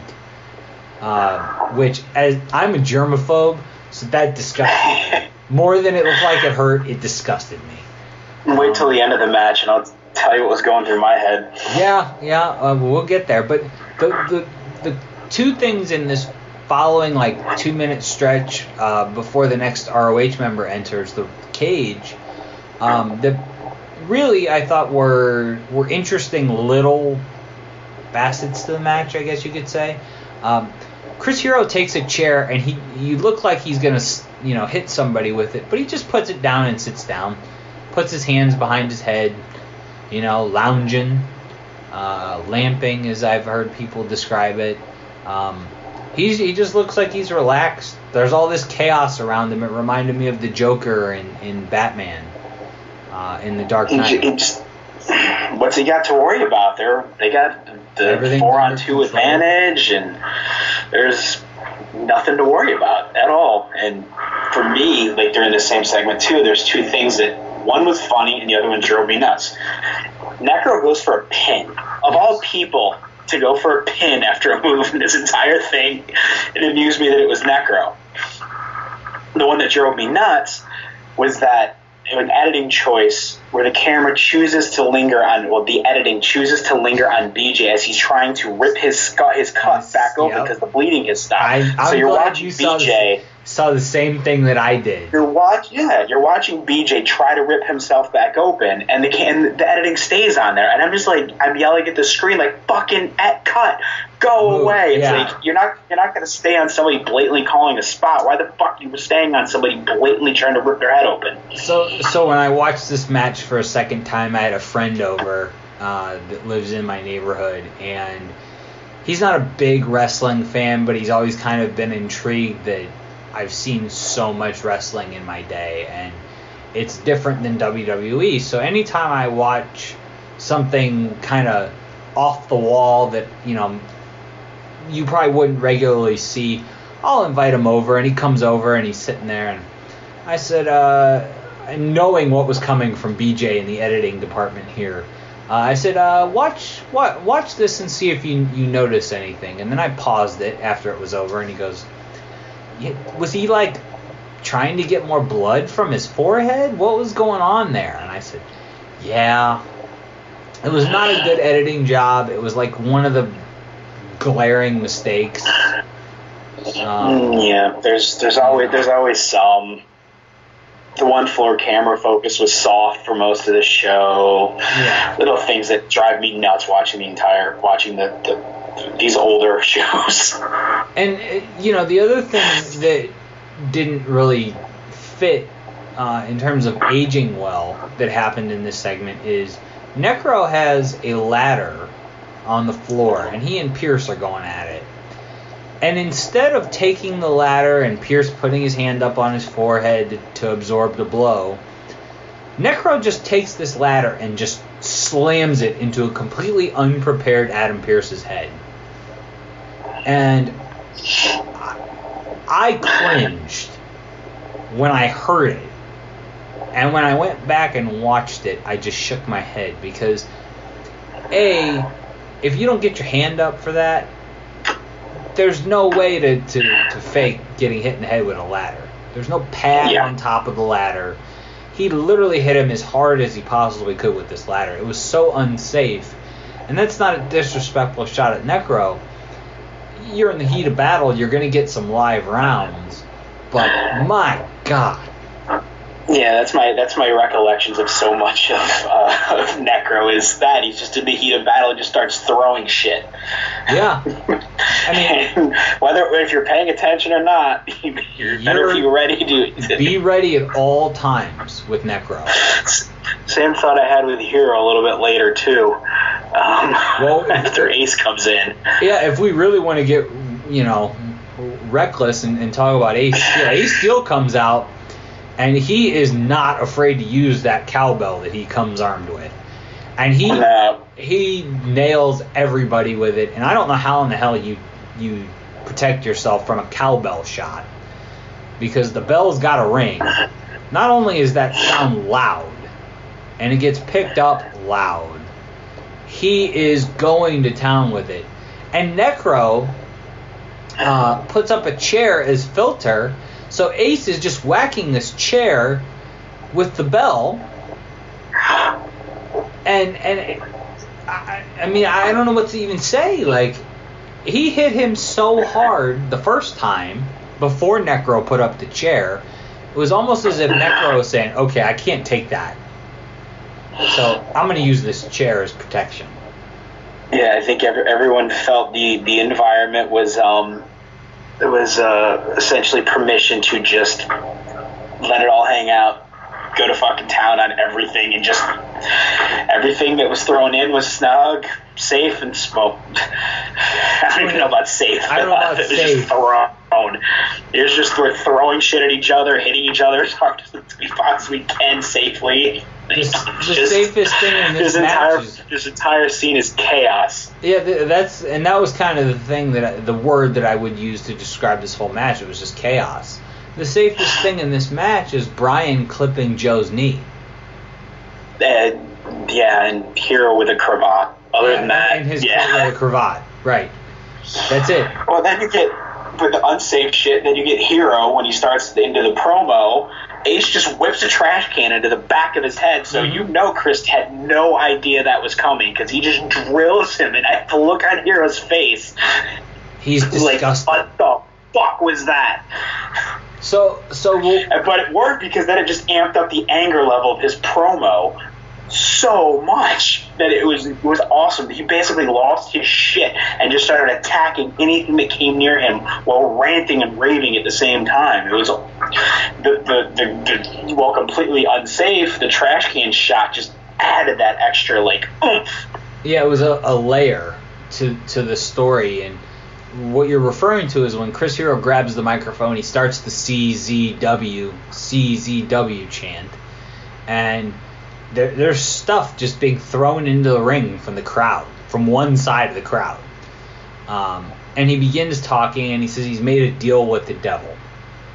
And at this point, I think everybody in the crowd knew who he was talking about. But I know on the ROH side, there was some fans sitting around me. Um, nobody I knew uh, personally, but a couple of fans sitting around me that were saying, "Oh man, Homicide's going to join the CZW team as the fifth man." And I'm thinking to myself, I'm pretty sure it's going to be the man that it eventually became. But during the middle of, of him talking about making a deal with the devil, as you mentioned, Ace just chucks a trash can at him and drills him.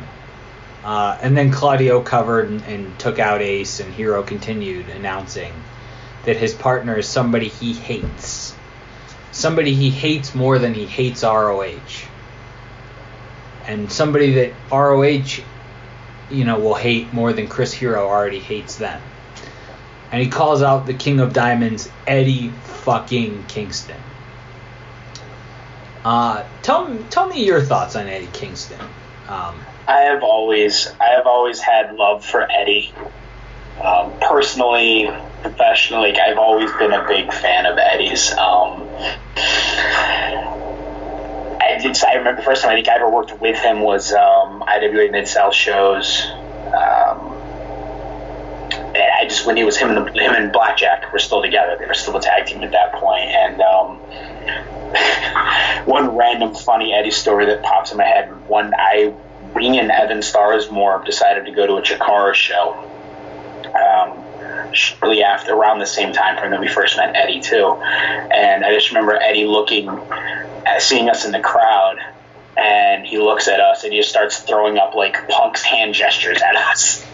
just to amuse us. Like me and him, me and Jefferson are like laughing, and he's throwing up like the punk X at us and doing all sorts of shit, like just to it, pop me and me and Evan in the crowd. Um, and that's just kind of how I always think of Eddie. Is I was I was someone I always had fun with and was um, enjoyable to be around. So when he got brought into Ring of Honor on a more regular basis later on, uh, it was cool. I always enjoyed. He was just he was fun. He was fun to have in the locker room he always struck me as a guy that just genuinely enjoyed wrestling. A lot like Sonjay. Oh. In terms Oh my god, I ran indie fed.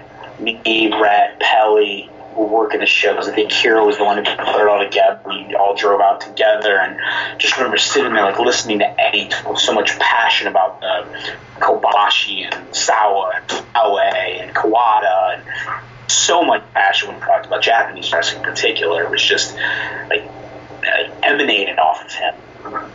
He's a he's a guy that I think has unfortunately been held back by himself. Himself, uh, and I I don't know what his personal life is like. I know he had a really good job, so you know with the insurance benefits that that job provided, um, maybe wrestling full time wasn't the easiest for him uh, when he was up in New York.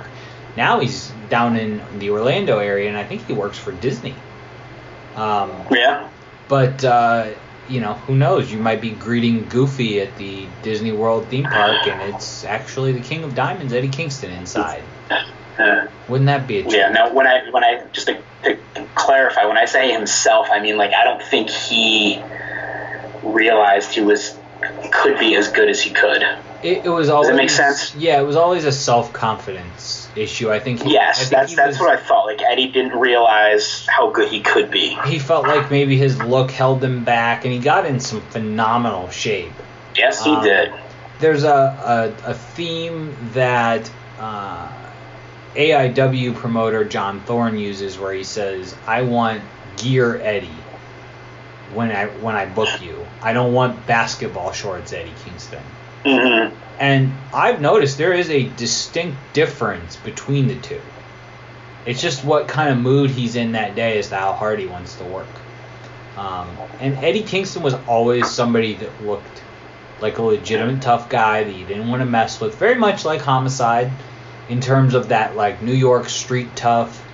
Um, And- everything he and did man- looked legit. Man, can Eddie talk?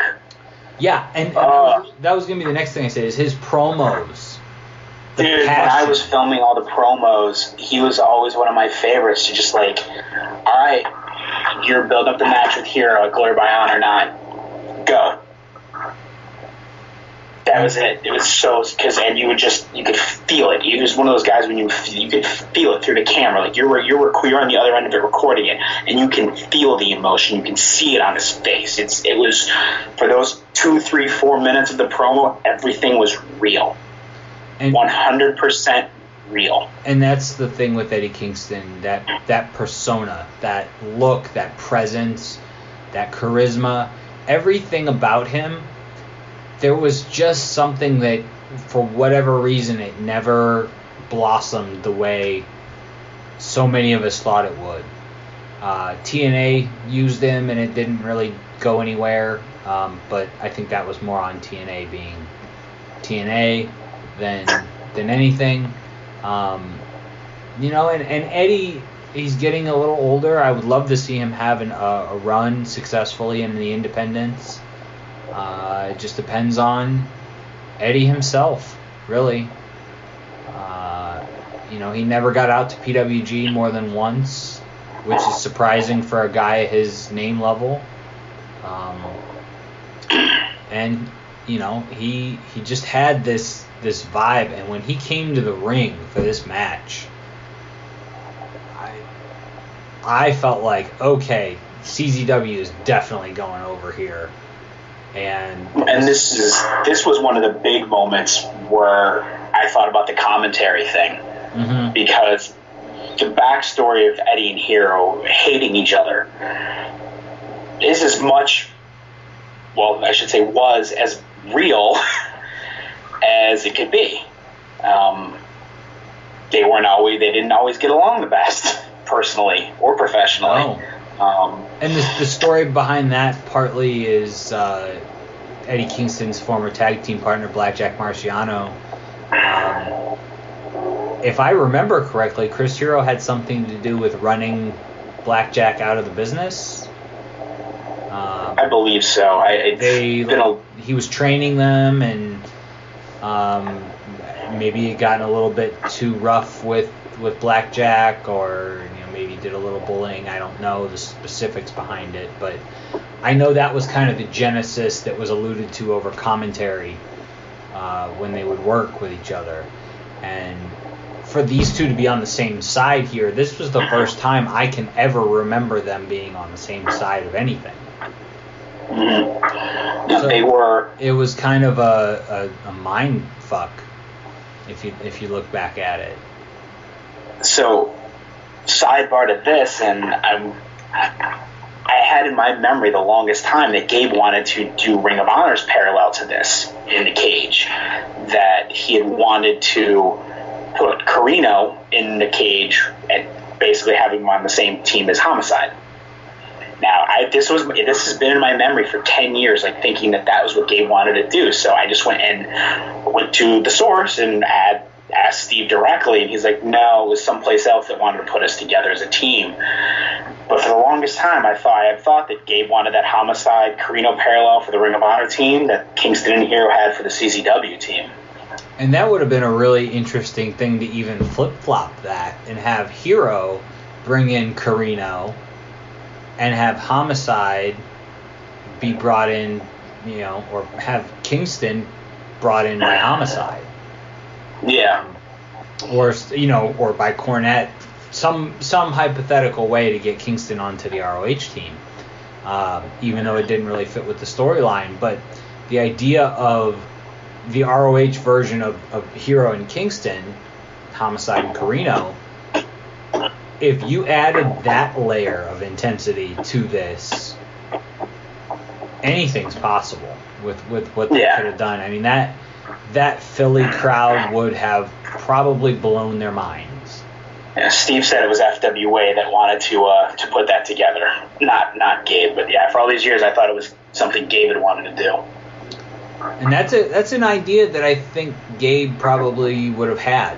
It's something creative enough that the way with the way his mind works uh, and worked during the the ROH run is that he he just seemed like constantly one idea would feed into another idea and yeah. then those two maybe ideas, maybe it was an idea maybe it was an idea he floated out there and it just never floated to Steve or Homicide and just floated around the office because I got it from somewhere. Yeah, I mean, or maybe you just came up with it on your own and was like, yeah, possibly. And, and I'm a great idea. Genius. Um, so, it, and then, so speaking of of homicide, and yeah, and uh, as as it looks like all hope is lost for the heroes, uh, Eddie Kingston's running wild. Um, Kingston and and uh, Whitmer are, are exchanging just some brutal chops and all of a sudden Whitmer moves and he drills Hero. and there's like a little standoff, and they're they're jaw jacking with each other, and I thought it was great. Necro tries to play peacemaker. Yeah. Uh, for yeah. for just a smidgen of a second until the Kill Bill entrance song hits and Homicide comes out. And he's got Julius Smokes with him. And he's got a wooden board that I, I'm pretty sure the other side of the board said ouch. I, I think so. I don't remember specifically, and I tried pausing it several times, but the way the DVD um, is constructed, it's just not meant for a television that's 80 inches. So no, no, no. There's there, there's. I, I think you're right. Wow, I forgot about that. But it, yeah, that's that, that's ringing some bells in my bump addled brain. I asked Uh, several people, um, and the only thing that we could all come up with was ouch, uh, which was my gut I feeling thi- from the beginning. And and I, then I started thinking, who would have written something that cheesy on there? And I started thinking of Cabana. Yes, yes. maybe maybe maybe Colt wrote wrote that on there. But the the, the board itself was gimmicked up by Jim. Um, that was Jim was great for that sort of shit. Uh, knowing exactly after all these years how to get drill nail the board just properly so it cracks just enough that it makes that awesome noise that you get when when D swings it. Um, he was great for that sort of stuff. And he whacked it as hard as he possibly could Oh, in and the- Kingston's head. It's like a gunshot. It's a gunshot sound. And you that's know just- what? That was in my notes. I wrote gunshot sound. Because it, and that's it- that's what it was. If you drilled it just right, that's what Jim said. You hit it just right, crack it just enough so you're not hitting somebody with a completely like you're going to get that awesome sound that's going to get the crowd completely like, oh my god, he just fucking killed him. and it, it was a sound that echoed because you heard the crowd, you know, react to it. They would go, "Oh!" and and you could still hear the remnants of that that whack sound um, connecting. And he goes after everybody on the whole team of CZW. Necro immediately goes and grabs a steel chair, and this is the best spot of the entire match. There are no arguments. Don't at me on Twitter. This is the best uh, spot in the entire match. Necro grabs a chair and he he's running dead sprint at Homicide with it, and something out of like Wile E. Coyote. Homicide just throws the thumbtacks out, and Necro runs right through them and sells it like he had just stepped on fire. Uh, it was, it, and I remember this live, thinking that was the coolest thing I'll ever see in terms of timing, the significance of the spot, how much it probably really hurts to step on a thumbtack, uh, and and just the reaction that Homicide had gotten. He's the savior for ROH, um, and it felt like the tide had turned in that one moment for our side of the bleachers. Yep, and then you got, and it was nice too. Is you got this mix of homicide that he's got the natural born sinners gear on, Mm-hmm. which was just short of the mask. It would have been that would have been like it blown my mind if he would have come out with a mask on. He's got the fork, which we really hadn't seen. That's in you know, I feel like the fork is like a whole almost like other side of homicide. Like when he has that gear on and that fork, it's like that that's the ultra violent homicide you're getting from that. Then uh, that's what you saw early on in ROH in 2002 and mhm. 2003. The the genesis of the homicide character was was based around him using a, a fork of all things, something so trivial and small um, that became his version of Triple H's sledgehammer. Yep. Yep. And it this is just so much utter chaos. Like I watch, I remember watching this. I'm thinking like, yeah, well, there's no sorts of play-by-play to be done on this. I just jotted things down like BJ wrapping Necro up in barbed wire, kind of getting his revenge for what happened at the arena. Um, Ace hilariously tries to put a can, a trash can on Claudio's head the wrong way. he keeps putting it down bottom first, and he can't quite seem to figure out why it's not going on Claudio's head. And the look Uh, on Ace's face as he does that, he's so, so Yeah. just like, oh, oops. I, I loved I loved when Homicide was handing out the forks to every one of his teammates, and it was Mhm. like they were just uniting. You know, the team the team had finally come together. Um, I know it, a similar uh, instance uh, of that in the sports world. Um, a couple of years ago, Duke had lost two straight games in basketball, and Coach Darn. K, uh, Coach K had, had forced the team to stop wearing Duke basketball paraphernalia. They could not wear the color blue for two weeks around campus. Going to games, they could only wear just either white or black.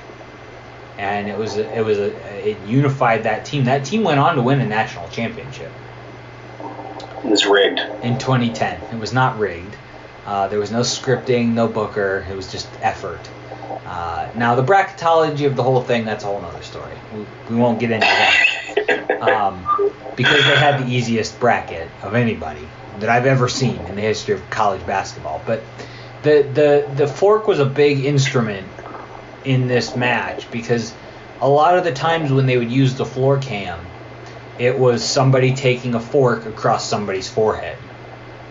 Um, there was one nasty uh, particular one with uh, uh, Eddie Kingston, um, where I mean homicide. You could see the fork, the the sharp ends of the fork were turned in across his forehead. This was not some plastic fork that was pulled off the shelf at at Costco.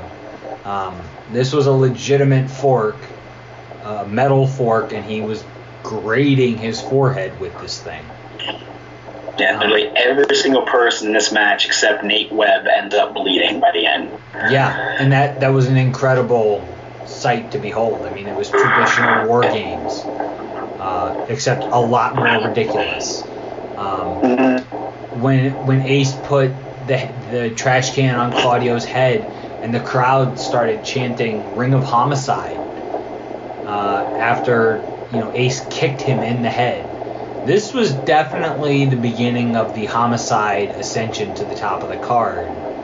Not that he wasn't already established as a main eventer, but he was never quite taken seriously as a title, I guess, title contender. He was always a role player. And I mean, this this thing just breaks down into the whole uh, crazy thing. You have this incredible brawl going on everywhere. Uh, Ace Steel hit a cutter on the Nate Webb that turned into a leg drop uh, on Eddie Kingston as he was being held by Adam Pearce. And then at, at this point, the CZW fans are starting to panic. And they're starting to panic to the point where they're chanting six on five. And I was watching hands, fans' hands were coming for the cage on certain shots of the floor where you can see people reaching into the cage and grabbing at the dudes. Yeah. I'm like, wow, these like, this is uh. It got it got intense enough to the point where fans were literally trying to get into the match. Um, I mean, we had our guardrails up, but they, they were still directly against the cage. Yeah, there was no the size of the cage. There, there was absolutely no breathing room whatsoever. Like we didn't even have guardrails connected during that show, just so because it was a pain in the ass to disconnect so many of them. So it was just like, we'll zip tie them and just keep zip tying them every time one of the boys hits the fucking thing and pops them off. So it was just like there was no nowhere to go. People were just pressed right up against the guardrails, right up against the cage, and it got it was. I remember being heated. It was it was very much a philosophy versus philosophy, political philosophy versus political philosophy type argument. And as we all know, there is no middle ground. Um, it just it got crazy. I mean, these fans on both sides, ROH fans responded by chanting "You can't count" back at the mm-hmm. CZW fans. It just it was everything a wrestling storyline should be because everybody, no matter what side you were on, was 100% committed and passionate. And you had talent really going out of their way to try and get even further up the next level. Um, I, I thought B.J. Whitmer, Ace Steel, Adam Pearce, Chris Hero, everybody. I mean, they, they really just excelled in the roles that they were put in in this match. And then you don't even factor in Homicide and Claudio, who I thought were the two MVPs of both teams. That's one of the things that I kept my notes too, just of like crazy shit that was going on with Claudio and Pearce when they were on the on the cage itself, Mm-hmm. climbing up and fighting on the cage. And yeah, it's not like we're talking WWE full size cage here, but it's still you know a good little distance off the ground. And this is not exactly the environment you tend to think of Claudio being in. No. Uh, so they're fighting back and forth, back and forth, back and forth, and then bam, they nail that Russian leg sweep through the table. And it's just like, holy shit. Yeah, that, that Russian leg sweep spot was one of those crazy things because I, I didn't remember it watching it, you know, going into watching it, and I just remember Yeah, sitting, neither did I. sitting there thinking, whoa, that, that was impressive. Um, but it also led to what I thought was a really cool moment in the match where Ham, or, uh, Chris Hero is basically on top of the cage. And you're kind of wondering, okay, is he just going to ham it up and then come down? Or is he going to moonsault off of it? Which, And everyone's just throwing chairs and trash cans at him. They're throwing shit at him as he's trying to balance up there to hit that fucking gorgeous moonsault. yeah, he really had a gorgeous moonsault. Um, for a guy his size, I mean, Chris Hero's 6'3, 6'4, and, and two, 240 probably. At that at, point. At that point. Um, for him to, to do something like that on a cage that's moving, it's got fans around it. Um, what a great, People great are spot. throwing shit at you while you're doing Yeah. it. Yeah, he's got to concentrate on not killing himself. Um, you know, the the suplex from Homicide on Eddie Kingston through the table that was on the floor, I thought was crazy. Um, I, I love the spot where uh, Chris Hero is shoveling the thumbtacks with a chair, Mm-hmm. and the crowd is chanting "Sweep it up, asshole! Sweep it up." Um, it just it is insane. Uh, Julius Smokes plays a great role uh, in it, and we've talked about Smokes, you know, kind of overshadowing the character he manages here. But he's rooting on Homicide, and you can hear him throughout this whole match, where he's just trying to show support for Homicide. And I thought he played a great job of that, like hype man, that obnoxious hype man. Um, Yeah. without really being obnoxious.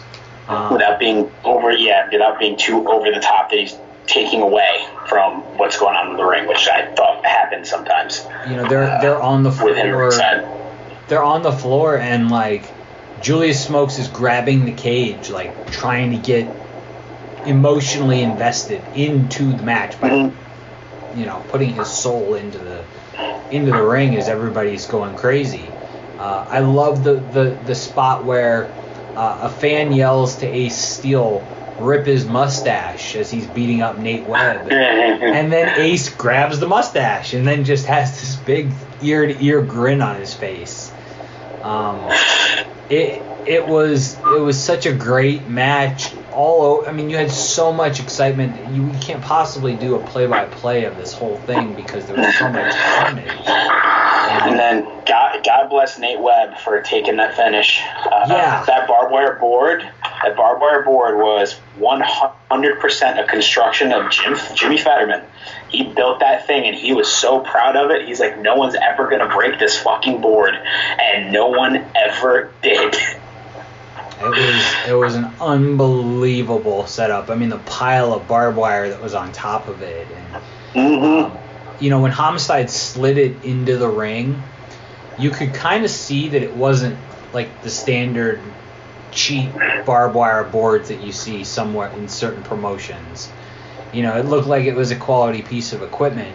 Oh, yeah. And I wrote down, I go, that thing looks dangerous um, in my notes. And it, it's just crazy because you have Whitmer and Necro who are exchanging punches, and then Whitmer puts Necro through a barbed wire table that's at ringside, which foreshadows into the next month, War of the Wire 2, Whitmer, and Necro, and Dayton, which to this day may have been the most disgusting match I've ever seen in person. Um, and and you have Homicide uh, getting ready to finish off the match. Uh, he, they do a really cool tease. They don't go right into the cop killer. Homicide, you know, works around Nate Webb, and Nate Webb gets out of it. Webb moonsaults uh, with the chair and misses Homicide, um, and Homicide then, you know, drills him with a chair, grabs him for the cop killer, and and uh, he pins him for the three count. And if if they'd have done the finish any different, I don't think it would have been as good. I think they maximized the the chance to really do what they did here. Yeah, yeah, it was uh, holy shit. Just uh, this match deserved a holy shit completely. A, it was nonstop chaos. There wasn't. There were there were a couple moments where I felt like it was um, you're just kind of killing time.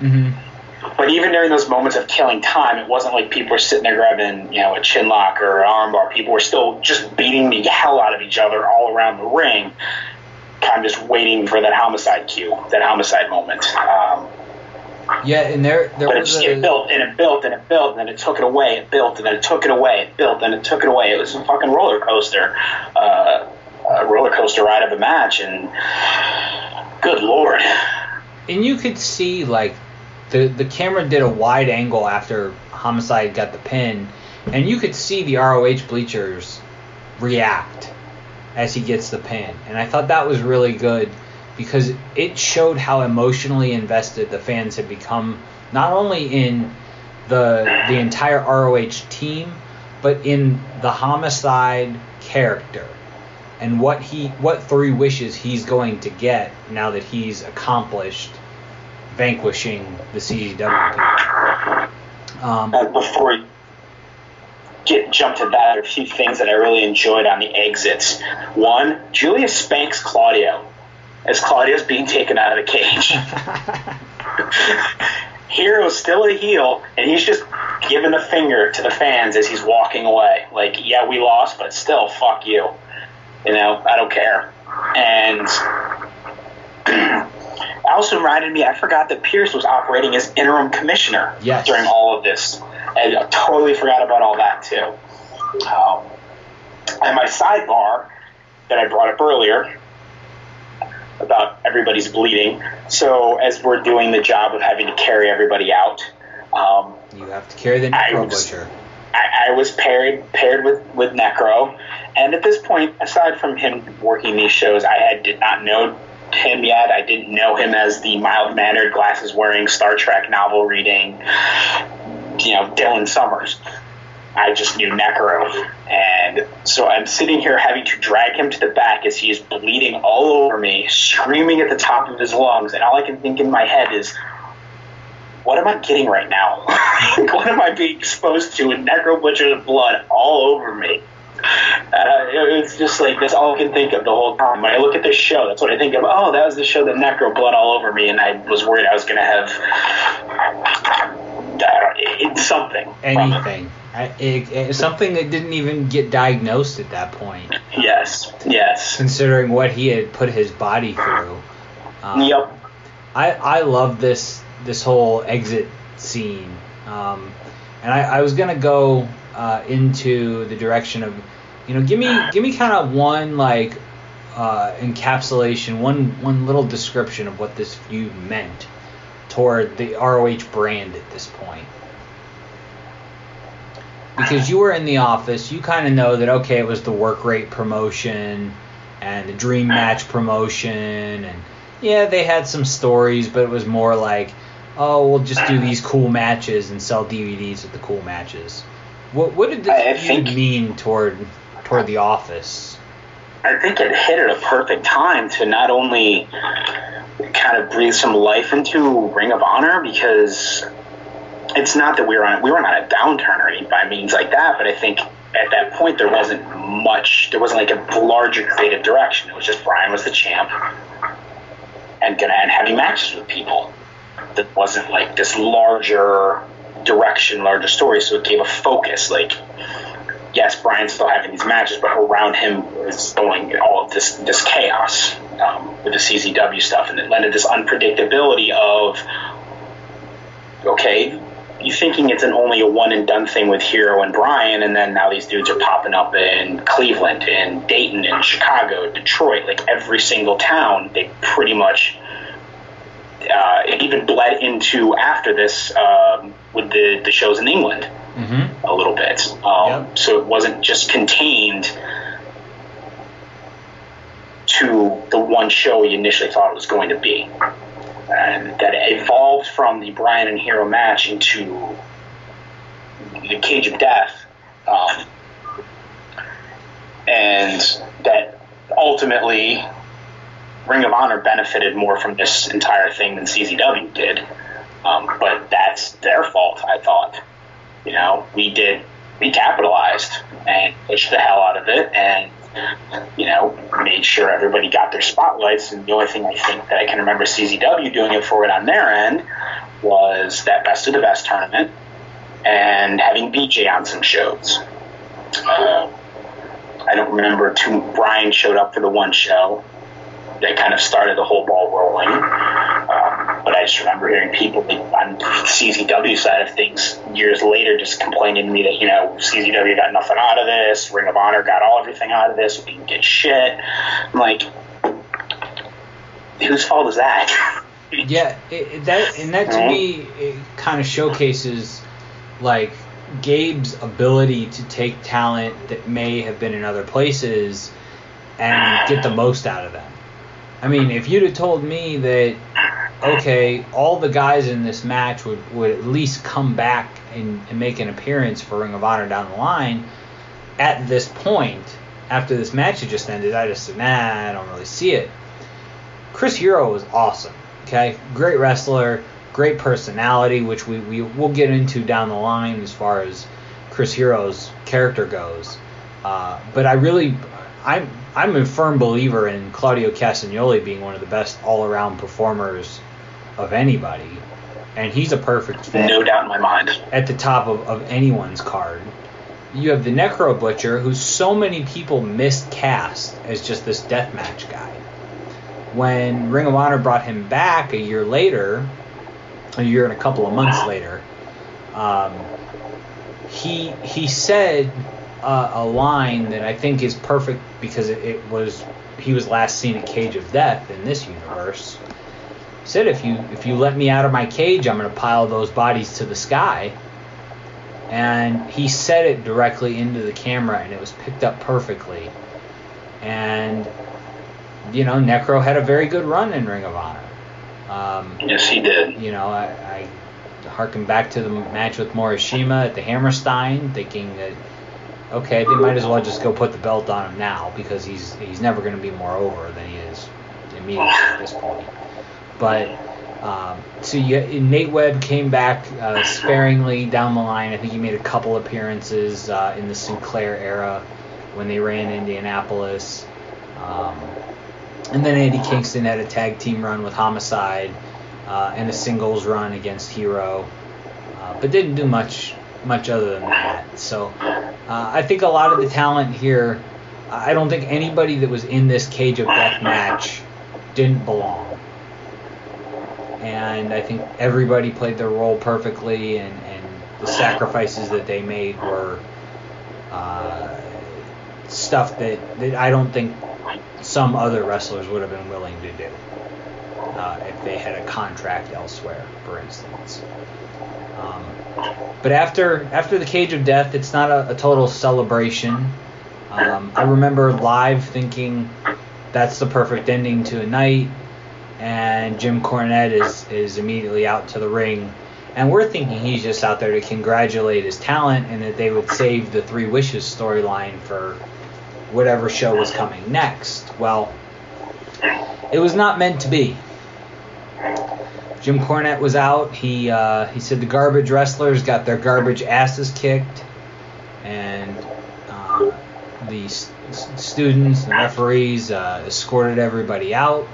ROH fans sang Vince McMahon's favorite song, the Na Na Na Na Na Hey Hey Hey Hey Hey Goodbye song, um, which also happens to be Tracy Smothers' theme song. Uh, to say to fans that he's out of there.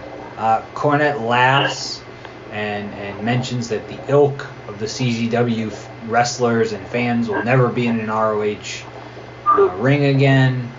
Uh, Except for a week later in Dayton. yeah. Which, uh, you know, and I, I wrote my notes, uh, LOL Cornette telling CZW they'll never be back. Yeah. Uh, so he, at this point, he's, you know, wishing all of his guys well, and he signals that Homicide should stay in the ring, and that he would prefer Whitmer and Adam Pearce stay as well. Um, the crowd is chanting for Homicide. Uh, he's milking it. He, he's fired up. Jim Cornette thanks J.J. Dillon for what he did. I have no No, just idea. Pearce, not just Pearce. Oh, uh, Whitmer didn't stay out there. I thought he, he kind of Yeah. said Whitmer stand by me too. But uh, Pearce was the deputy commissioner at this point, so Pearce is staying out there. Um, but Cornette, the, the thing that really bothered me was Cornette thanking J.J. Dillon. I thought that was very odd. Yeah, thanks for standing there. Yeah, you stood out there the whole not doing anything. he, he thanks Pearce for helping him uh, keep ROH afloat while he was off getting his surgery. He thanks Homicide for stepping up to the plate. And the crowd is chanting boring and shut the fuck up at Jim Cornette. Cornette says he's got his three wishes and he wants to know what they are. So at this point, the crowd is kind of settled in. The CZW fans have kind of trickled out. Um, and his first wish is that he wants to fight Steve Corino in an ROH ring one more time. Uh, grants the wish very easily, with no tension or anything. And his second wish is that he wants a guaranteed Ring of Honor world title shot. Cornette says that's not a problem, and he grants that wish. And at this point, the whole time, the fans were were really interested in you know Low Ki. Everybody you everybody is chanting for Low Ki. They want one of those wishes to be that Low Ki gets to be reinstated, and they're chanting. Yeah, as soon as Jim opens his mouth, they start chanting Low Ki, Low Ki, and Homicide's got that look on his face like, just be patient, be patient. And we get to wish number three, and the crowd is ramping up. And he said, I want Low Ki back in Ring of Honor. And the look on Cornette's face is that he is completely disgusted and he's angry. And he, he kind of pauses before he says something, and he just kind of looks around, which I thought was nice. It was a, a good little touch that kind of adds to to the layer of this story. And he says, eh, I got a little problem with that. He, he calls him a midget, which I thought was was a bit much, considering uh, Homicide and Low Ki are the same exact size. Um, he says that he, he knocked his teeth out, and Low Ki will not be back as long as he's around, and he's got nothing to do with Homicide. The crowd's chanting bullshit. Uh, Homicide does a great job explaining the relationship that he and Low Ki have. And Cornette says that it's not happening. Homicide calls him a liar. And then the most ridiculous portion of the entire segment happens is Jim asks Homicide if his name is Homicide or is it Homicide. Homicide spits in his face. Pearce attacks. Cornette sprays him with mace. J.J. Dillon all of a sudden does something. He locks the cage. And Cornette takes his belt off as Homicide is, is tied to So we've got an absolute beatdown of Homicide coming. And uh, there's there's no way to get get in the cage and help him. Um, you guys, the students, came running out uh, to try and, and help. The crowd Yeah, is chanting was I was pretty much the only uh, one of us who really had an established heel character. So why am I out there doing a babyface thing?